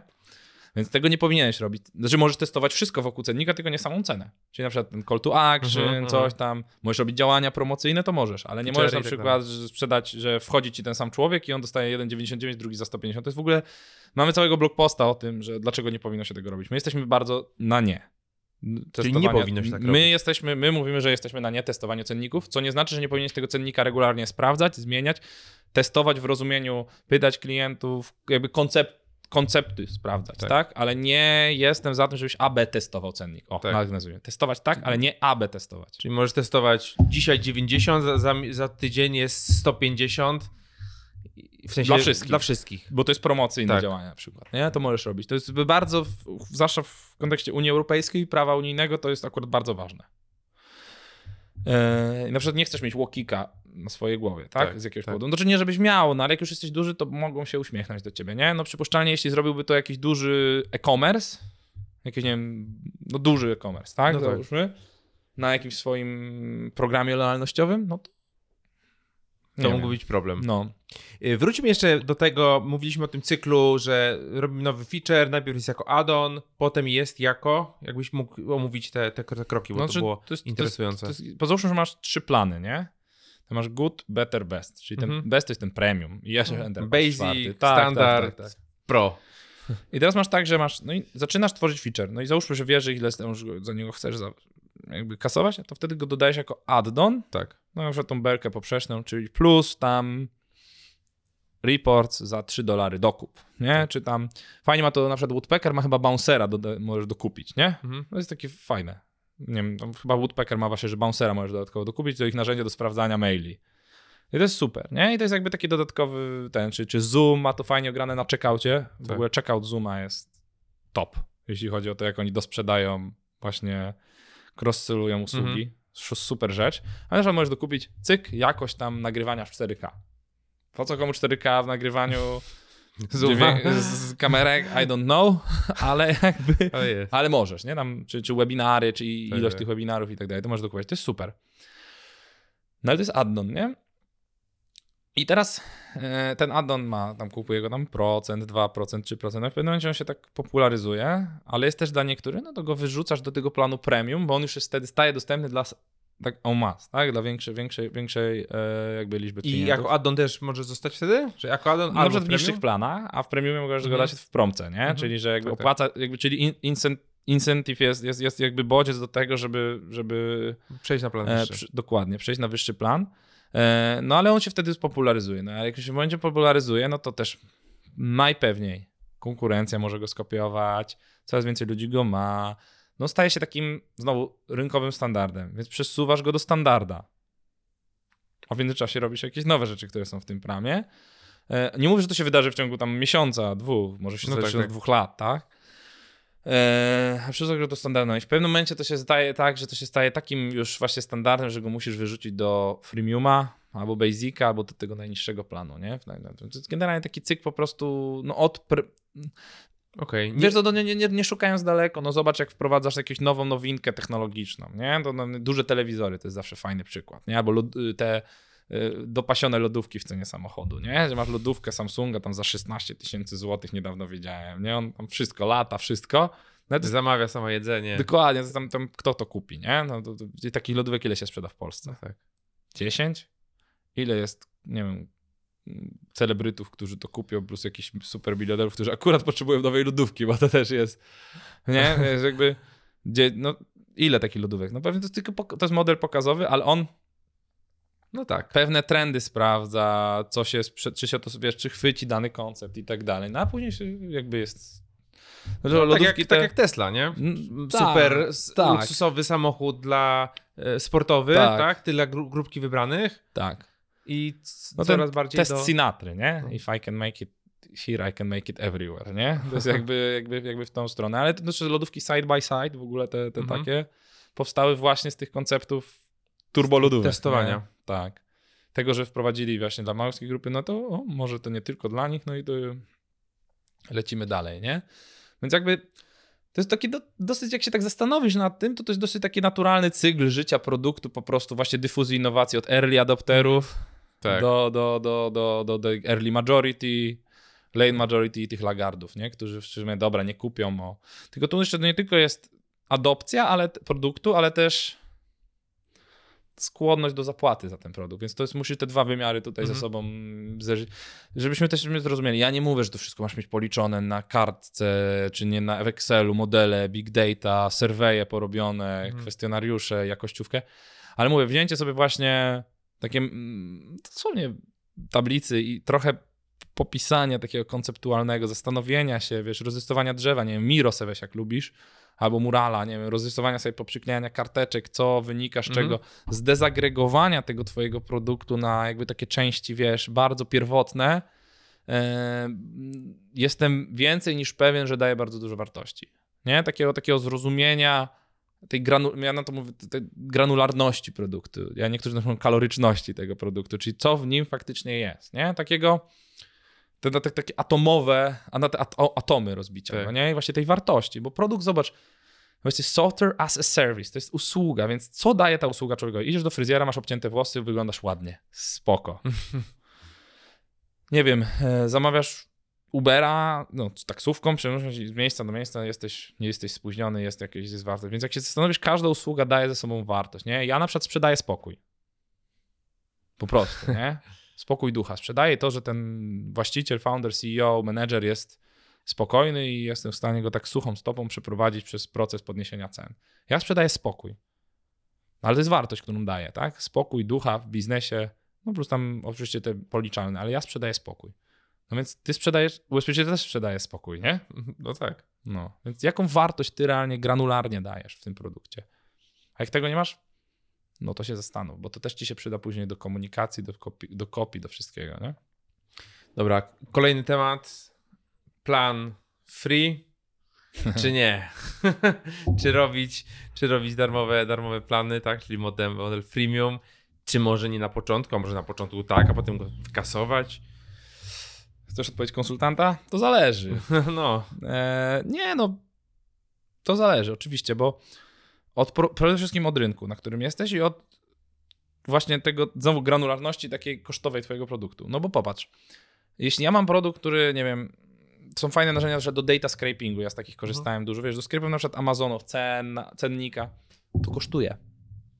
Nie, uruchomienie serwera, crawlera, Tak. to kosztuje. To z jakiej, to, to, to, to, znaczy jest takie paki, z takiej paki, że, że masz kapitał i możesz coś za tobą tam VC i możesz pompować, tak? Ale jak nie masz, no to trochę nie masz wyboru. No bo jesteś małym, bootstrapowanym Tak. SaaS-em, a nas słuchają i oglądają na pewno takie. No to sorry, no sorry, trochę nie, nie masz wyboru, chyba że chcesz dokładać do biznesu, nie sądzę. Albo jesteś tak pewien tego, że już tak rozumiesz ten produkt, że wiesz, że to prze, przekonwertuje. Ale na Tak. początku większym testem dla mnie, dla produktu takim walidacyjnym jest to, że ktoś chce za to zapłacić, niż to, że ktoś chce tego używać. Nie? Tak Mhm. ogólnie. I w ogóle uważam, że sasy za mało kasują. Sasy są tanie. Dla, zwłaszcza takie dla paru osób. No oczywiście, jak robisz roll of Slack dla całej organizacji, no to to jest osobny pracownik, który cię, nie? No, tak naprawdę kosztuje Slack ile tam? 20 teraz dolarów kosztuje? No stuwa, no dla 20 osób to już się robi tak, tak. e, tak. stażysta, nie? tak naprawdę. E, więc, więc jakby e, na część etatu, nie? Także to, to, to jakby e, pokazuje, że to, to, to, to się w sumie gdzieś tam, gdzieś tam faktycznie jest problem. Natomiast generalnie sasy są, co do zasad, tak jednostkowo są dosyć niedrogie. No to, to kosztują tyle, co dwie kawy w Starbucksie, nie? Często, najczęściej 19 dolarów, takie najniższe plany są, tak, nie? tak. to, to, to, to, to jak sprzedajesz na zachód, to, to, to nie jest dużo, nie? Więc ja w ogóle polecam kasować trochę więcej, mimo że sam będę płacił więcej, jeśli ludzie mnie posłuchają, ale jakby e, jakby, to, jakby to jest istotne. No i ten freemium, to też mówię, jeśli twój model jest, zakłada, że jest policzalny, no to super. Albo ma, jeśli w twoim freemium masz na przykład y, jakby tą, jak to się nazywa, ten, e, ten, ten hook, ten mechanizm tego haka, który ci jakby e, wiesz, sprawi, że ktoś dokupi coś, Mhm. nie? Że, że, że, że, że jest ta adopcja produktu taka właśnie product-led growth, nie? Czyli korzystam, korzystam z tego właśnie. Mural ma fajnie, nie? Albo Miro. Mural jest chyba darmowy, Miro nie jest już. Ale Mural tak ma, że korzystam, korzystam, korzystam. Kurczę, fajnie mi się z tego korzysta, chcę więcej, nie? Eee, i, i, to, I to super, nie? Bo, jakby wiesz, że, że, że jakby tak no naturalnie ten, ale umówmy się, te dashboardy nie kosztują dużo, ich hostowanie, nie? To są J, JPEGi jakieś, czy No. PNG, które, które, które e, się generują, nie kosztują cię dużo, nie? Tak, tak, Jakby- tak. Co tam może kosztować, nie? Koszt klienta nie jest wysoki tutaj. Utrzymania przede wszystkim, bo tam nawet To jak akwizycje to jest jakby tak, no. ten, nie? Akwizycja, support i tak dalej. No, ale Nie. utrzymanie, jeśli do, do, do, nie, masz, nie masz supportu, masz tylko faku, nie? Jakieś takie w takim podstawowym, no to spoko, nie? Ale w, w, jeśli masz, masz, mówię, jakiegoś scrapera I to od razu, No tak, to to, jest- od razu zobaczysz w ogóle w pricingach tych, tych narzędzi. Mhm. Zwróć sobie, jak będziesz następnym razem patrzył koło jakiegoś sasa, zastanów się, czy to narzędzie wymaga mm, mocy obliczeniowej, zanim w ogóle da wartość. Na przykład Zoom jest darmowy, dlatego że dostał po prostu VC. I Zoom dokłada do tych podstawowych darmowych coli bardzo Mhm. dużo pieniędzy. I dokładałby, gdyby nie COVID. A No tak. później za nim market maker musiał pójść Meet i wszystko i ten i cała reszta. Gdzieś Google, Google też było stać na dokładanie do coli. I zauważ, że kto wszedł w wideokonferencję? Zoom, który miał VC, który był disruptorem, Teams, Meet, e, czyli Microsoft, e, Google, e, Facebook ze swoim tam Messengerem, Apple z FaceTime'em, nie? Nie wiem, czy jest coś jeszcze, a reszta co to, to jest jakieś tam, tam wearable, jakieś cuda takie, ale to, to, tylko to, to nie ma adopcji za dużej, nie? Tak. I normalnego, jakbyś dzisiaj chciał zrobić sobie wideokomunikator, no Słabo. to słabo, nie? Chyba, że byłby tak zarąbisty. O, Webex jeszcze, który miał też Cisco Webex, którego wiesz, który. No to Kiedyś zobacz, korzystali. dalej, dalej korzystają w korpo, no ale dalej, nie? Bo to jest jakby polikom cały ten, ten No. system, ale, ale wiesz, zobacz, nie? To, kto, kto, kto wszedł w ten rynek? Kto wszedł w te, w te rzeczy? Nikt nie wszedł żaden jakiś taki, wiesz, wesoły startuper, nie? To, to jakby sorry, nie? No tak, to po prostu To też jest giganci. ważna, ważna lekcja, nie? Na przykład jeśli chcesz że zrobić jakiś model, no to raz, że rób go na swojej platformie, to jest jakby już wiemy, ale zastanów się nad takim modelem, którego utrzymanie nie będzie cię dużo, dużo kosztować, nie? Bo, bo, bo może być tak, że, No tak. że po prostu przyjdzie VC i cię zje. Nie? Po No prostu. tak, no tak. Czyli generalnie, jeżeli mało cię kosztuje utrzymanie takiego klienta w sensie platformy i tak dalej, to gdzie i jesteś w stanie pokazać tą wartość, że ktoś wchodzi, zaczyna rozumieć produkt, mówi, aha, dobra, no to ja teraz tam dodałem tych 10 klientów, chcę dodać 11, muszę zapłacić, to jest dla mnie no-brainer, to to jest dobre podejście, tak? no, no, gdyby to. Co do zasady, tak upraszczając, Mhm, upraszczając. oczywiście z warunkami, ale wydaje mi się, że tak. Okej, okej. Y, No dobra, a powiedz mi, y, czy wprowadzając cenę, lepiej zacząć od niższej ceny i jakoś tam windować ją w górę, czy nie wiem, jakoś się tak w środku ustawić, czy jakoś w ogóle wypierdzieloną w kosmos cenę dać, a potem ją zmniejszać? Jak, jak, jak iść? Znaczy łatwiej zawsze jest zmniejszyć cenę niż ją powiększyć. y, Jakby podnieść, tak. Nie? Jakby to, to, to, to jest y, coś, o czym musimy pamiętać. Mm. Zresztą różnie mówią, tak? Ale generalnie y, ja zawsze rekomenduję, rekomenduję właśnie wyższą cenę, y, nawet kosztem, bo raz, że rekomenduję wyższą, ale też w konserwatywnym estymacie, ale nawet kosztem jakiegoś tam growthu Mhm. nie? Bo robiliśmy test u klienta, zrobiliśmy im bardzo wysoki cennik, bo tak wyszło z badań, że taka jest wartość, ten. I VC powiedział, to niemiecki klient był, i VC mówi, nie sprzedajecie, bo... E, I dzwoni właśnie do mnie ten founder i mówi, że VC mówi, że nie sprzedajecie, bo, bo macie za wysokie ceny. No to obniżyli te ceny, tak, tak drastycznie. E, I on mówi, i guess what happened? Ja mówię, co? Nic więcej nie sprzedaliśmy, nie? W sensie jakby nic to nie Tak. zmieniło. E, więc, więc ta elastyczność jest dosyć brutalna, bym powiedział, i, i te prawo elastyczności, i to jest dosyć sztywny produkt.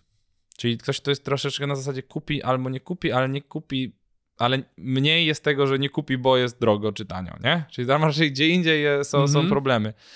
E, Na większości badań w ogóle nam wychodzi tak, że jak masz taki start, że 100% ludzi kupi za darmo, no bo jak wiemy, No tak. nosacz, tak, za darmo to uczciwa cena. E, a później, jeśli masz zapłacić cokolwiek, czyli już jeden, kolejną jednostkę, to nagle ludzi skłonnych do zapła- za zapłaty zmniejsza ci się od 30 do 40%.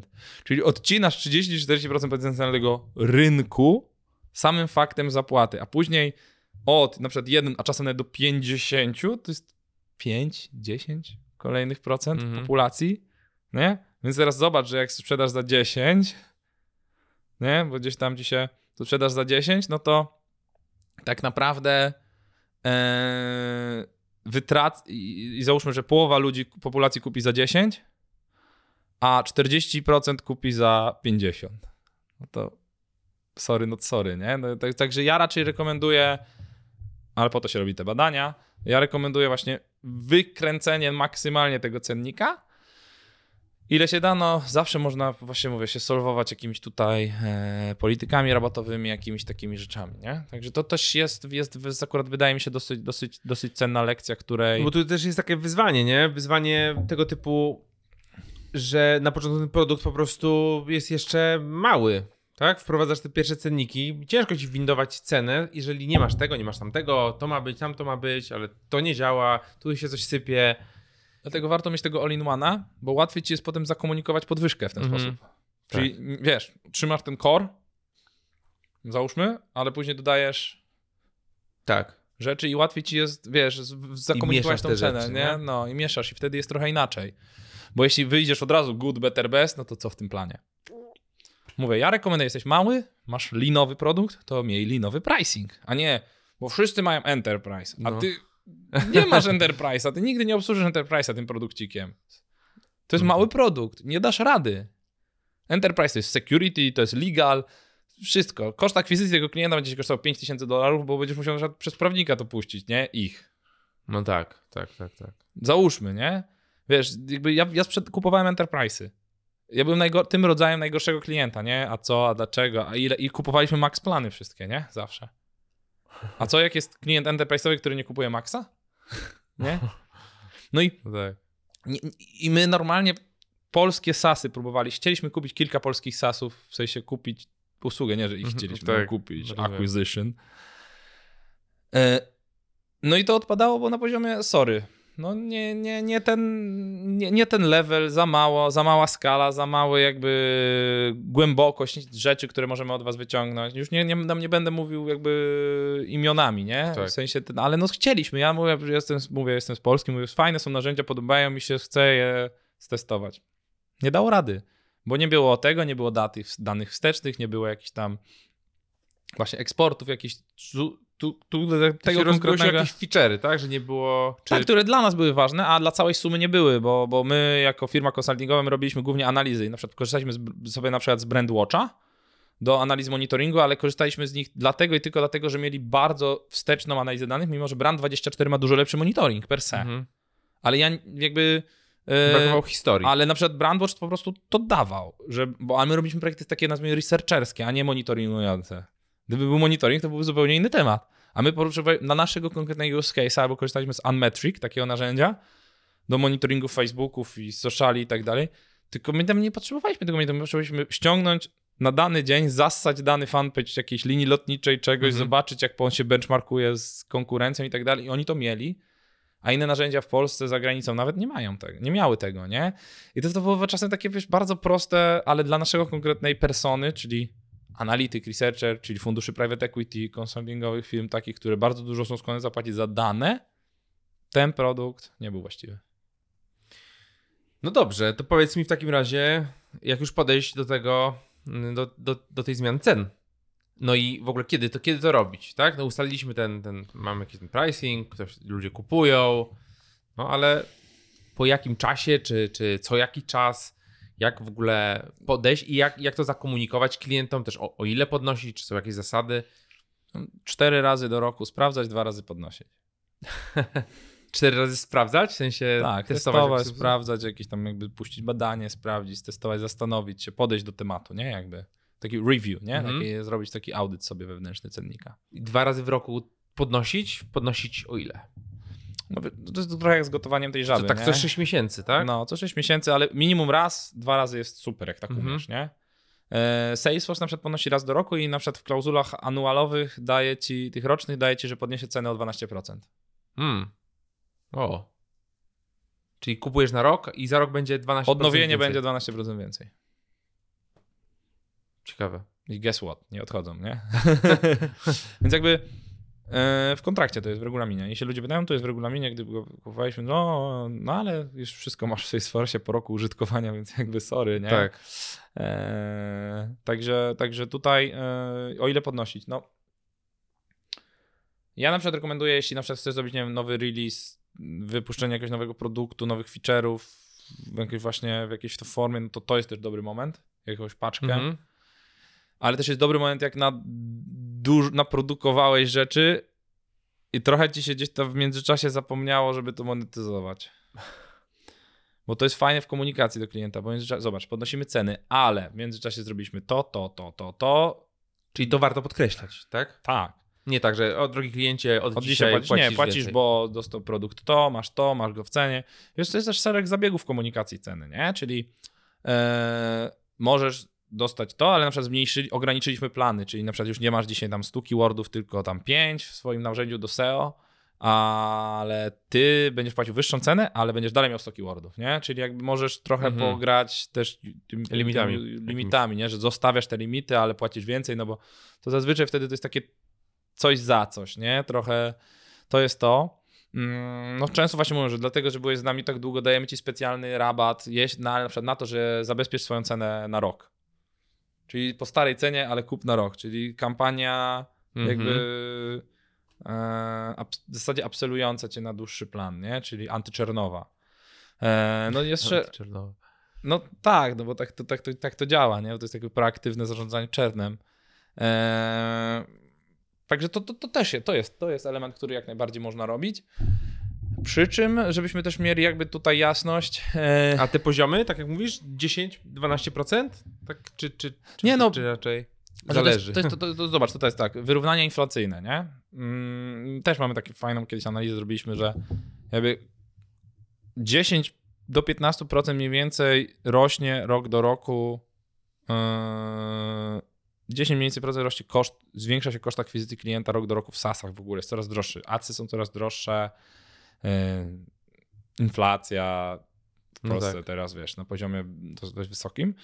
No za samo wyrównanie inflacyjne powinieneś. Bo tak, to jest jedno, czyli z jednej strony presja kosztowa, a z drugiej strony skłonność do zapłaty, jak wiemy, ze względu na presję freemium, maleje. Więc one się gdzieś mniej więcej po trzech latach wychodzi tak z tego, one się przecinają, czyli twój produkt netto w zasadzie, jakby patrząc na wartość, w zasadzie to tak jak mając kredyt zarabiasz, nie? To, to jest podobny Tak. case, że klient realnie w stosunku do tego, co kupował, zarabia na twoim produkcie, jeśli chodzi o wartość, którą dostaje. E, To, to jest już takie tr- trochę myślowe ćwiczenie, Mhm. bo dalej ten, dalej, ale wartość nabywcza tego pieniądza, wartość jakby tego, co możesz kupić, co możesz wydevelopować za ten produkt, a są sasy, które nie podwyższają ceny od trzech lat, nie? Tak. No to co teraz? No to wtedy masz 3 lata, no to, to no masz 6%, 6%. Tanieją. no to tak naprawdę stan- tanieją, nie? No wiesz, no masz, nie wiem, inflacja tak jest mówi, 10, co no tak masz, drogo. masz 100, 90, z tego 90 masz kolejne, 10% to masz 81, z kolejne to masz 8 i tak ten i nagle jesteś 70 tam dolarów wart, nie? A nie 100. Czyli twoje, a po 5 latach tam wychodzi, tam, po, że twoje, tam chyba 20 nawet procent spadasz. Po 5 latach w zasadzie twoje konto Salesforce'a, które kupiłeś 5 lat temu jest warte netto zero, nie? Więc same przynajmniej te wyrównanie inflacyjne powinieneś robić. A jeśli klient ma adopcję klient, zresztą Warren Buffett powiedział, że jeśli ty nie boisz się podnieść ceny i nie modlisz się przed każdą podwyżką cen, to masz dobry biznes, nie? A jeśli ty się boisz, to to nie jest dobry biznes. Hmm. Eee, jakby podnosić cen. No to i to jest, wydaje mi się, taki clue, element jakby zasadniczy tego całego, całego, całego procesu cenowego, nie? Ja mam wrażenie, że ludzie się boją podnosić ceny tak, no właśnie, żeby, że zawiodą tych swoich klientów, nie? Że Jezu, Jezu, co teraz? Masz jakieś takie, nie wiem, triki, no poza po prostu współpracą z zewnętrzną osobą, która mówi, przeprowadza przez ten proces. Weź swoje MRR-y, weź policz, ile cię ten klient kosztuje. Zobacz, czy w ogóle są klienci, na których na przykład nie masz marży. Bo to Mhm. też się zdarza, że masz, masz ujemne marże na kliencie, bo na przykład upkeep cię kosztuje, a dałeś mu kiedyś jakiś discount antyczernowy i cokolwiek. Albo klient, który jest super opierdliwy w saporcie, bo są i tacy. Są tacy, są, Eee, potwierdzam. No i masz, y, zobacz tego klienta y, i weź sobie, zrób takie ćwiczenie. Czern razy, że jeśli podniesiesz cenę, o ile podnosisz, jakby macierz, o ile podniesiesz cenę i przy danym obniesieniu, o ile y, prawdopodobieństwo tego, że ten klient odejdzie. Czyli załóżmy, że y, jakby prawdopodobieństwo odejścia klienta jest wielkością y, jakby czern jest? Na poziomie tam 5% i jeszcze oprócz tego dodaj o to, o ile podnosisz cenę. Czyli wychodzimy z założenia, że jeśli klient płacący 100 dolarów ma prawdopodobieństwo jego czernu co miesiąc to jest 5 wartość, tak, ta oczekiwana, jak to pamiętamy, znowu wracamy do statystyki, to jeszcze dodaj te 10%, to będziesz miał 15%, to tyle możesz stracić tego biznesu jakby w wartości, jakby tak statystycznie ujmując. I zrób sobie takie ćwiczenie na 10, 20, 30, 40, 50, 60%, jakby te progi takie stres testingowe i zobaczysz, przy którym momencie przestanie ci się to opłacać. Jestem pewien, że jesteś w stanie przespalić połowę swoich klientów, a i tak będzie ci się to opłacać, a to się nie wydarzy. Bo nie znam ani jednego case'a, w którym SaaS podniósłby ceny o 10% i straciłby połowę klientów. To się po prostu nie zdarza. To jest niemożliwe. To jest w głowie tylko founderów. Tak. To, się nie, to jest niemożliwe, żebyś. Nie wiem, co musiałoby się wydarzyć, żebyś po, przy podniesieniu cen o 10%, czyli zobaczcie, z, 19, z na przykład z 29, to akurat z, 20, z 24 na 29, z 25 na 29, z.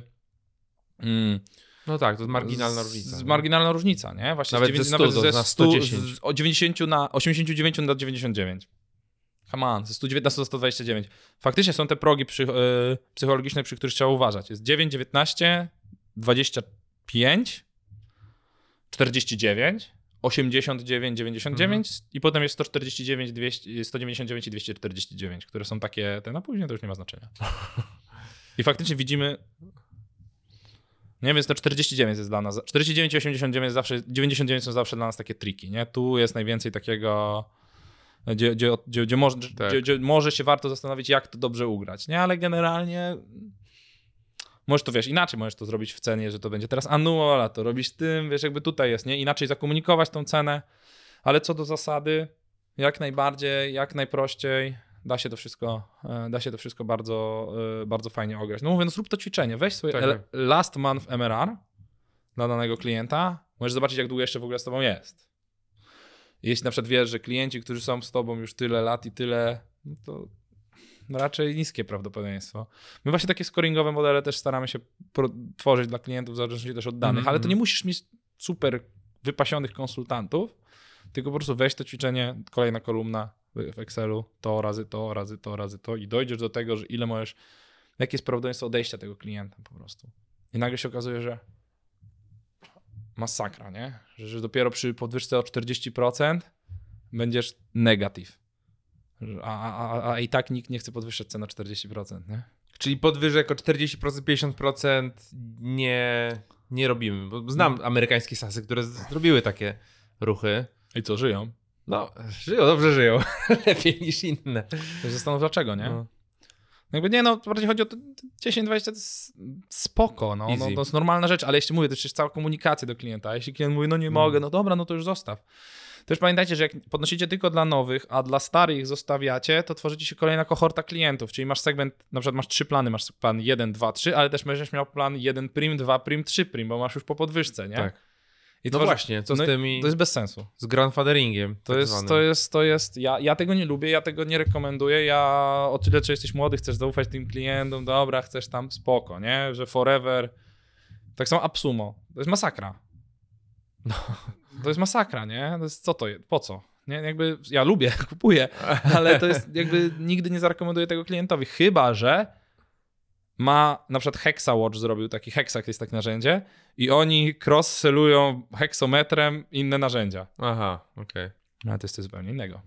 Tani produkt, gdzie tam możesz mieć tego lifetime deala. To Do monitoringu strony internetowej, czy tam się coś strona nie wysypała, Tak. czy coś, a oprócz tego da, dodają. Ja na przykład kupiłem Hexo Watcha za jakiś lifetime deal, a Hexacta kupiłem po prostu też na kolejnym lifetime już co prawda, ale już od nich bezpośrednio bez prowizji Mhm. Absumo, która tam zżera ileś, nie? 70% czy tam No 80%. i oni już sobie, sobie tam zrobili jako taki launch, że dla pierwszych tam tysiąca klientów, czy tam stu klientów, oni to mają za takie, no to się podbudowania, wiesz, bieżącego tego, Tak. ale mają 100% z tego, no to to spoko, nie? Przy launchu 100 klientów płacących, wiesz, case studies, bo tam jedyne co trzeba prosić o feedback czy coś.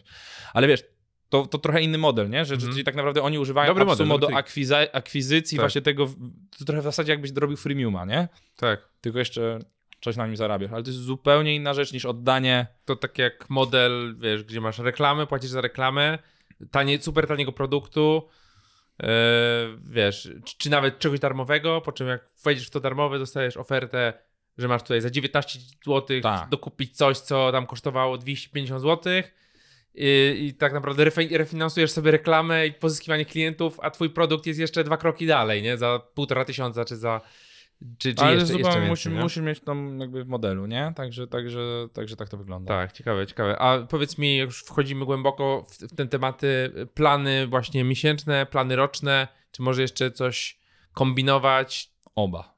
oba, y, ale pchać tych klientów jednak ten dłuższy? Znaczy, roczny jest antyczernowy, nie? Przede Mhm. wszystkim. Mm, I to faktycznie zmniejsza. Natomiast musimy pamiętać też o rabatach tutaj. Tak. Generalnie nie dajemy rabatów większych niż 20%. Jest udowodnione, że powyżej zwiększają czern. Czyli Mhm. im większy rabat dasz, tym większe prawdopodobieństwo tego, że ten klient szczernuje. Rabat taki y, miesięczny kontra roczny?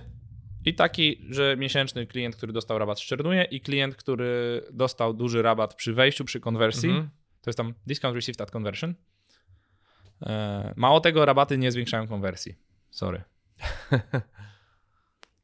No, Okej. Po prostu. I to jest, to jest, mówię, też podlinkujemy wam nasze dane, nie? Żebyście sobie zobaczyli. A, ale a rabat w postaci. e, Bo ja, ja tak obecnie robię. e, Jeszcze nie mamy oficjalnego pricingu i tak dalej w tym nowym, nowym produkcie. E, Natomiast ja staram się docenić tych pierwszych użytkowników, tych moich early adopterów i po prostu ich przerzucam na wyższy plan w cenie. Tak jakby przerzucam ich na wyższy plan, wyższy limit e, w cenie niższego. Tak? Czyli to de facto, no, ja to komunikuję jako rabat, ale tak, tak naprawdę nie jest to rabat, jest to przerzu- zmiana, zmiana troszeczkę planu.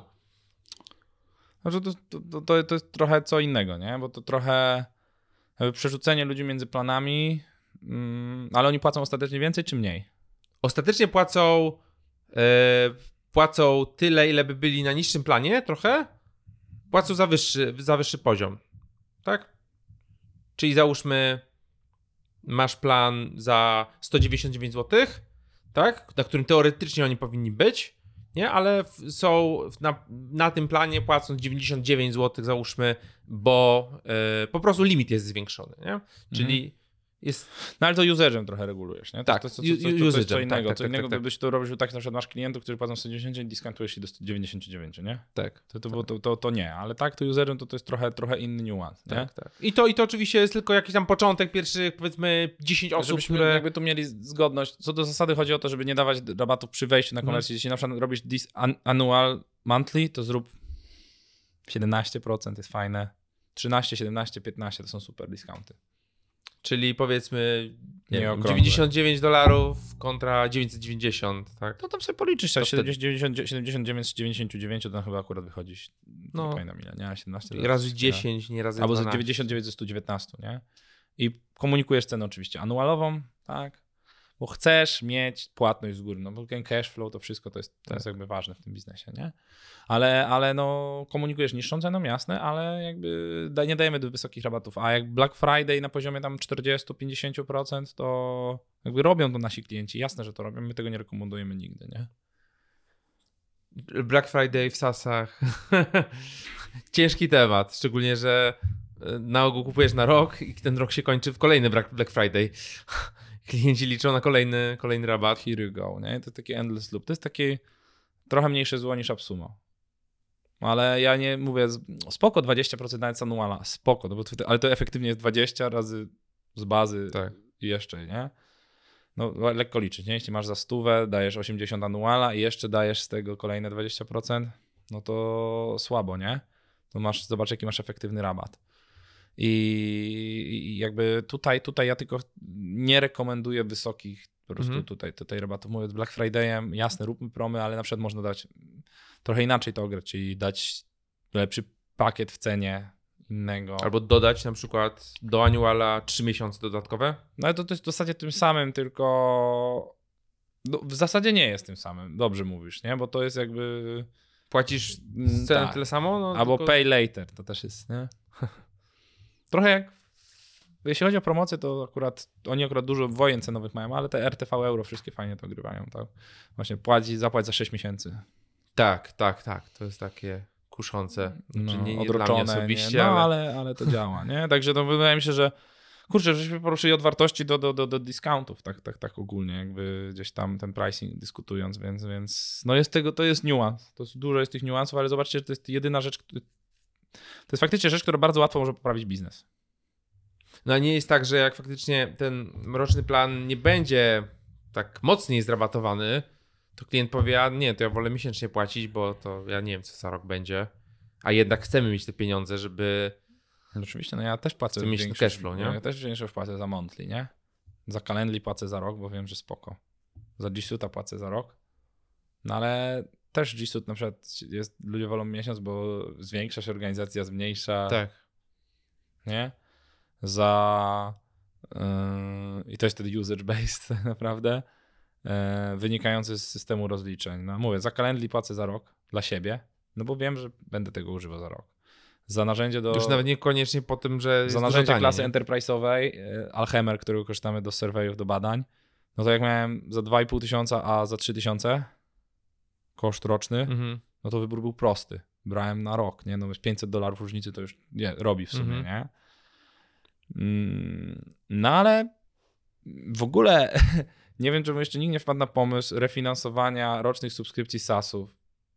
O, Jakby leasingu, nie? Kupujesz na rok SaaSa, a płacisz miesięcznie. a płacisz miesięcznie z jakimś tam 101%. Kumasz. Czyli founder dostaje, firma dostaje Fakturę na Fak- poziomie tam. w całą kasę od razu, a. Tak, na, na danego sasa jakąś wtyczkę przez Stripe'a. Kurczę, no to jest niezłe. Taki factoring tak dla sasów. No taki leasing, nie? Właśnie myśleliśmy model dobry, więc jakby... Polecamy. No nie, no ale trochę tak, nie? Że, że wiesz, no, no kurczę, no, dla, dla, dla, dla tej spółki to no one cares, w sumie fajne, nie? Ciekaw jestem, jakie są... Pay you raty 0%. Są trochę ciekaw jestem, czemu tego jeszcze nikt nie zrobił. Pewnie dlatego, że to jest technicznie trudne, nie? Że przez te bramki przejść. Stripe w zasadzie mógłby to zrobić. Jakby idealny dla nich biznes. Możliwe, możliwe. No. No to teraz powiedz, jakie polscy founderzy, jakie polskie sasy popełniają błędy w tym, w tych naszych cenach kochanych. Za tanio. Zbyt tanio. Za tanio, per seat. To są takie częste błędy. No właśnie, co z tym persitem jeszcze, bo... Te, to, Mało się skaluje po prostu. To jest największy problem, że on się nie, źle skaluje na userzu, nie? Są narzędzia, które super, no Jira, Slack, no jakby one mają to w, Mhm. wzroście. Jakby, no ale to jest specyfika, specyfika narzędzia, nazwijmy biurowego, nie? A, ale no, na przykład duża część tych, tych biznesów się skaluje na sicie, który nie jest dobrą metryką, czy userze, nie? Limitowanie userów, gdzie y, też z klientami wynika, że im więcej userów mają w produkcie, tym mniejszy churn. Czyli proaktywnie powinniśmy dążyć do tego bring your whole team together. No właśnie. Nie? Jakby to powinniśmy robić, nie? żeby to kolaborację zwiększać i tak dalej, nie? A tego nie robią. Eee, No, no, ale co- na czym zarabiać? No bo jednak te slaki... na dobrej value metric, nie? Czyli na przykład właśnie, no, no jest jakieś coś, czego używasz w tym produkcie, nie? Jako user. Czyli nie używasz loginu. Nie, Czyli te wystawione polisy przykładowo, tak? No przykładowo, nie? No nie, nie, nie, nie. Czy, tak, czy zajęty, tak. nie wiem, storage. Tak, no to z, ze storage'em jest różnie, nie? Ale to jest takie coś, co, co faktycznie wpływa na używalność tego produktu. I to daje wartość, no bo co daje wartość? To, że wystawiasz polisę, a nie to, że ktoś się zaloguje. Tak, tak, tak. Znowu, tak. granularność produktu, co daje wartość w produkcie, nie? I z tego jest, dlatego to jest value metric, a nie na przykład też jest billing metric po, po, po, spotykane, ale celowo używamy value metric. To jest coś, co komunikuje wartość, nie? No właśnie, znaczy z tym, z tym per user to jeszcze jest kwestia, no jeżeli wchodzi jakaś duża organizacja i ma tych userów 50, no to czy oni mają płacić mm, no jedną cenę, tak, za 50, no jednak to jest faktycznie już, już jakieś zasoby to zużywa. Jednak działają te modele per userowe, czyli Czyli to, to jest product by product. To nie jestem właśnie, ci w stanie no powiedzieć właśnie. tego, czy, czy no, musisz przejść do klienta, zobaczyć jak to wygląda, jak, czego jeszcze używa klient. Właśnie po to jest ta diagnostyka, po to są Mhm. te e, może jest tak, że używa tylko jednego planu, że nie ma wystarczającego różnicowania. Pamiętaj, że masz szereg rzeczy, za które w ofercie, generalnie w ofercie jakiejkolwiek komercyjnej, jest szereg rzeczy, którymi możesz grać. Zwrotem, tak, darmowym, nie wiem, w butach, tak, w gwarancją, e, rozłożeniem tego na raty, mm, jakby doda- bundlingiem, debundlingiem, nie, różnych rzeczy, wysyłką, nie wysyłką darmową, jakby tak, w takich zwykłych produktach. W SaaSie jest podobnie, no rabat, nie rabat, dodatkowe feature'y, keywordy, funkcjonalności, support, nie support, dostęp do community, dostęp do bazy wiedzy, whatever. Dużo jest tych rzeczy, które możesz tam zrobić. Ale na koniec dnia, co jest ważne, to to, żebyś ty rozumiał, co tak naprawdę klienta boli, robi i, i jakby co, na co jest chętny. I po to jest ten, no to, to na to ładnie się mówi ten customer to jest tam lean startup albo nie No. lean startup, tylko to drugie, start, Steve Blank, nie? Tak, tak. I tam jest ten customer development process, tylko my właśnie trochę, właśnie dlaczego lean startup, bo my tak bardzo lean startupowo myślimy i tam w lean startupie pamiętam napisane jest, o, że badań się nie robi, badania bzz, tylko AB testing. Mhm, mhm. No nie, już nie na tym rynku. Już mówię, ten rynek się utowarowia, on jest coraz bardziej sprofesjonalizowany. No już z powrotem trzeba korzystać z tych taktyk, których korzystają nawet najlepsi, nie? Tylko to mówię, że te badania mają być takie, wiesz, januszerskie, nazwijmy to, robione jakby...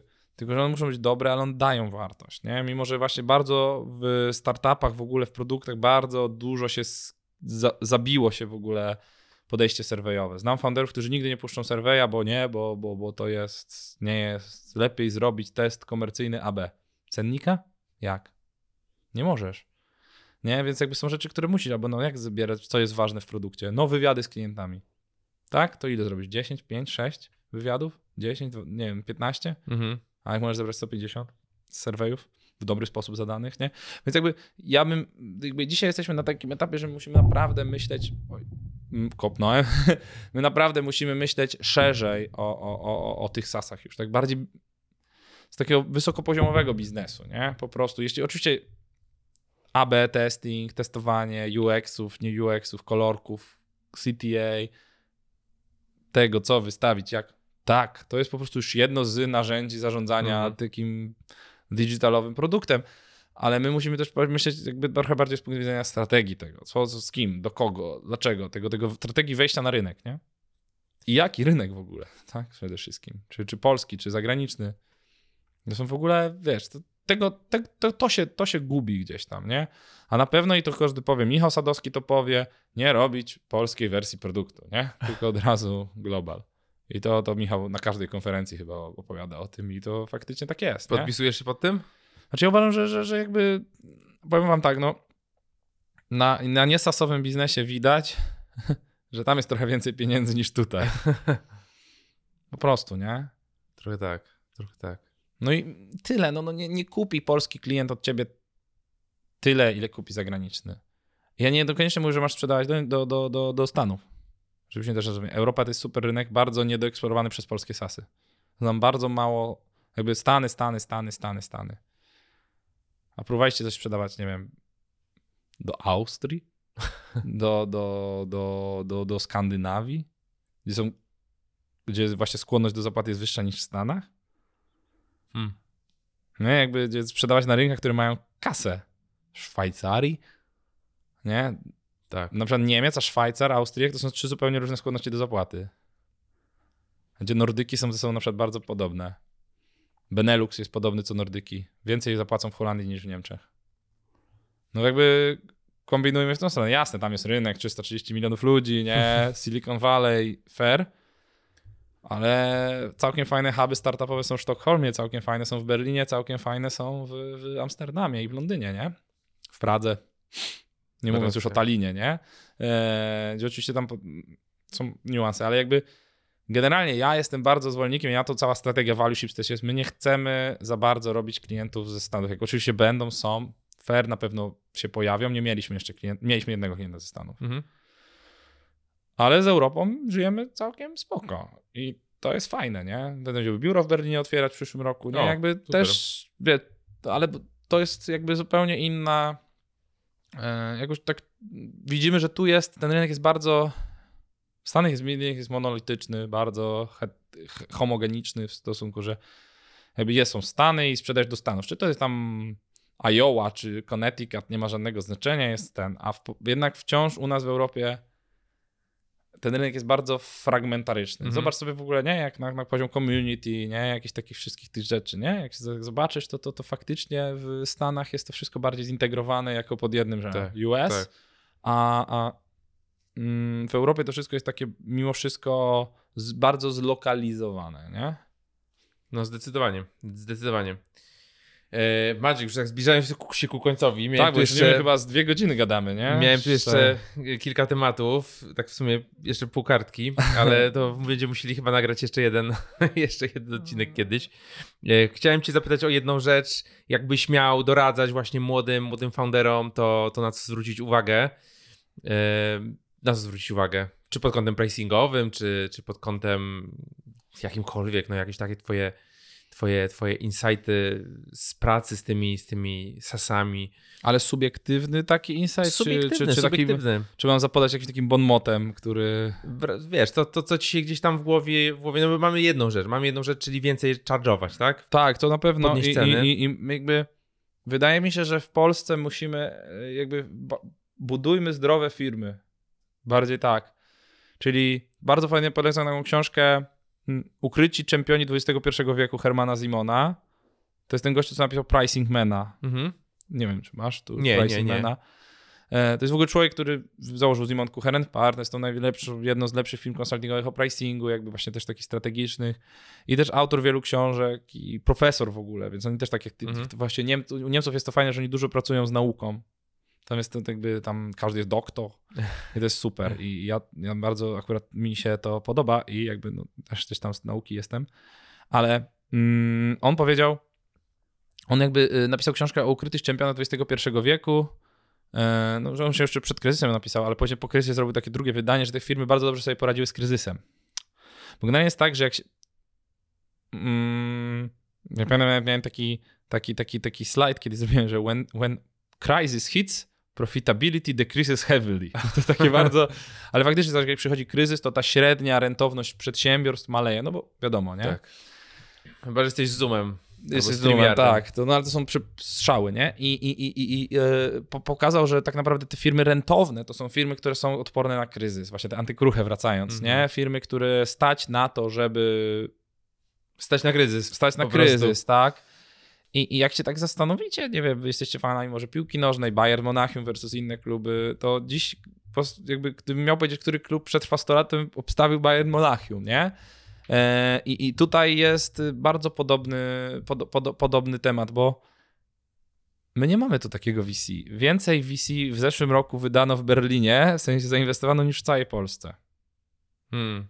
Nie, jakby rundy rosną, jasne, super, jest coraz mniej tej kasy takiej NCBR-owej, e, dziwno-unijnej, e, jakichś tych funduszy bridge'owych i tak dalej, które są super, dużo zbudowały tego rynku kapitałowego, e, czyli nie kapitałowego, tylko tego rynku prywatnych inwestycji, ale jego, tego kapitału nie będziemy nigdy tyle mieli, żeby właśnie więc kombinujmy z produktami typu właśnie Mailinger, e, fajnymi Polisa, tak? Fajnymi małymi produktami, które z czasem mogą zostać drugim pipe drive'em. Mhm.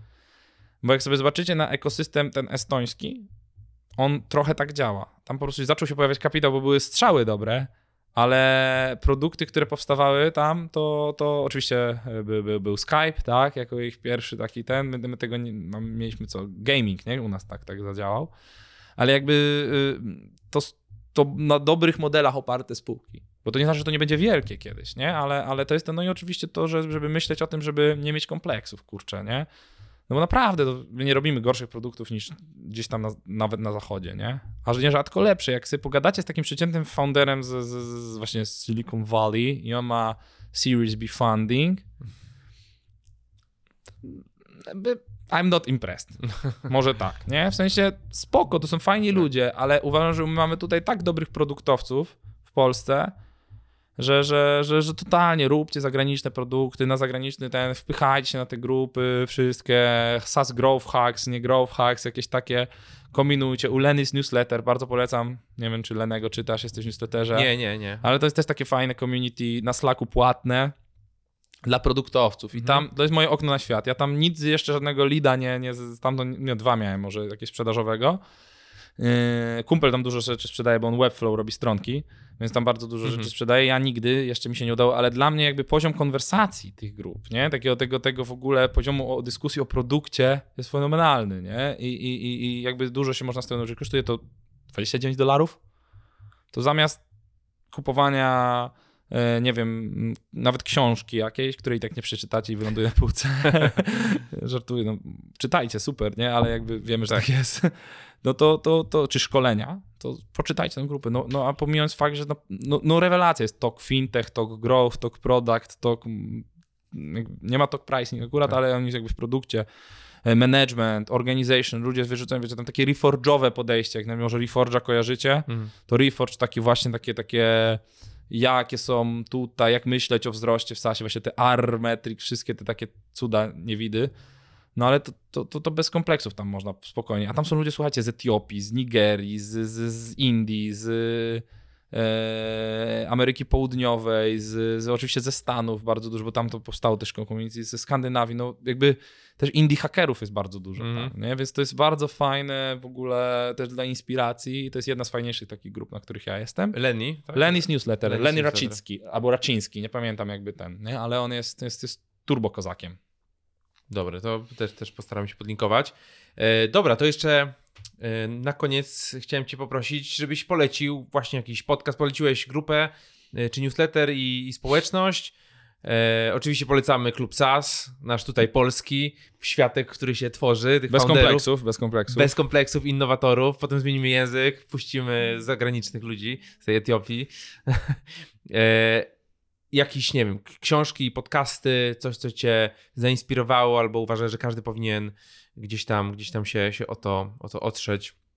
Jakieś materiały.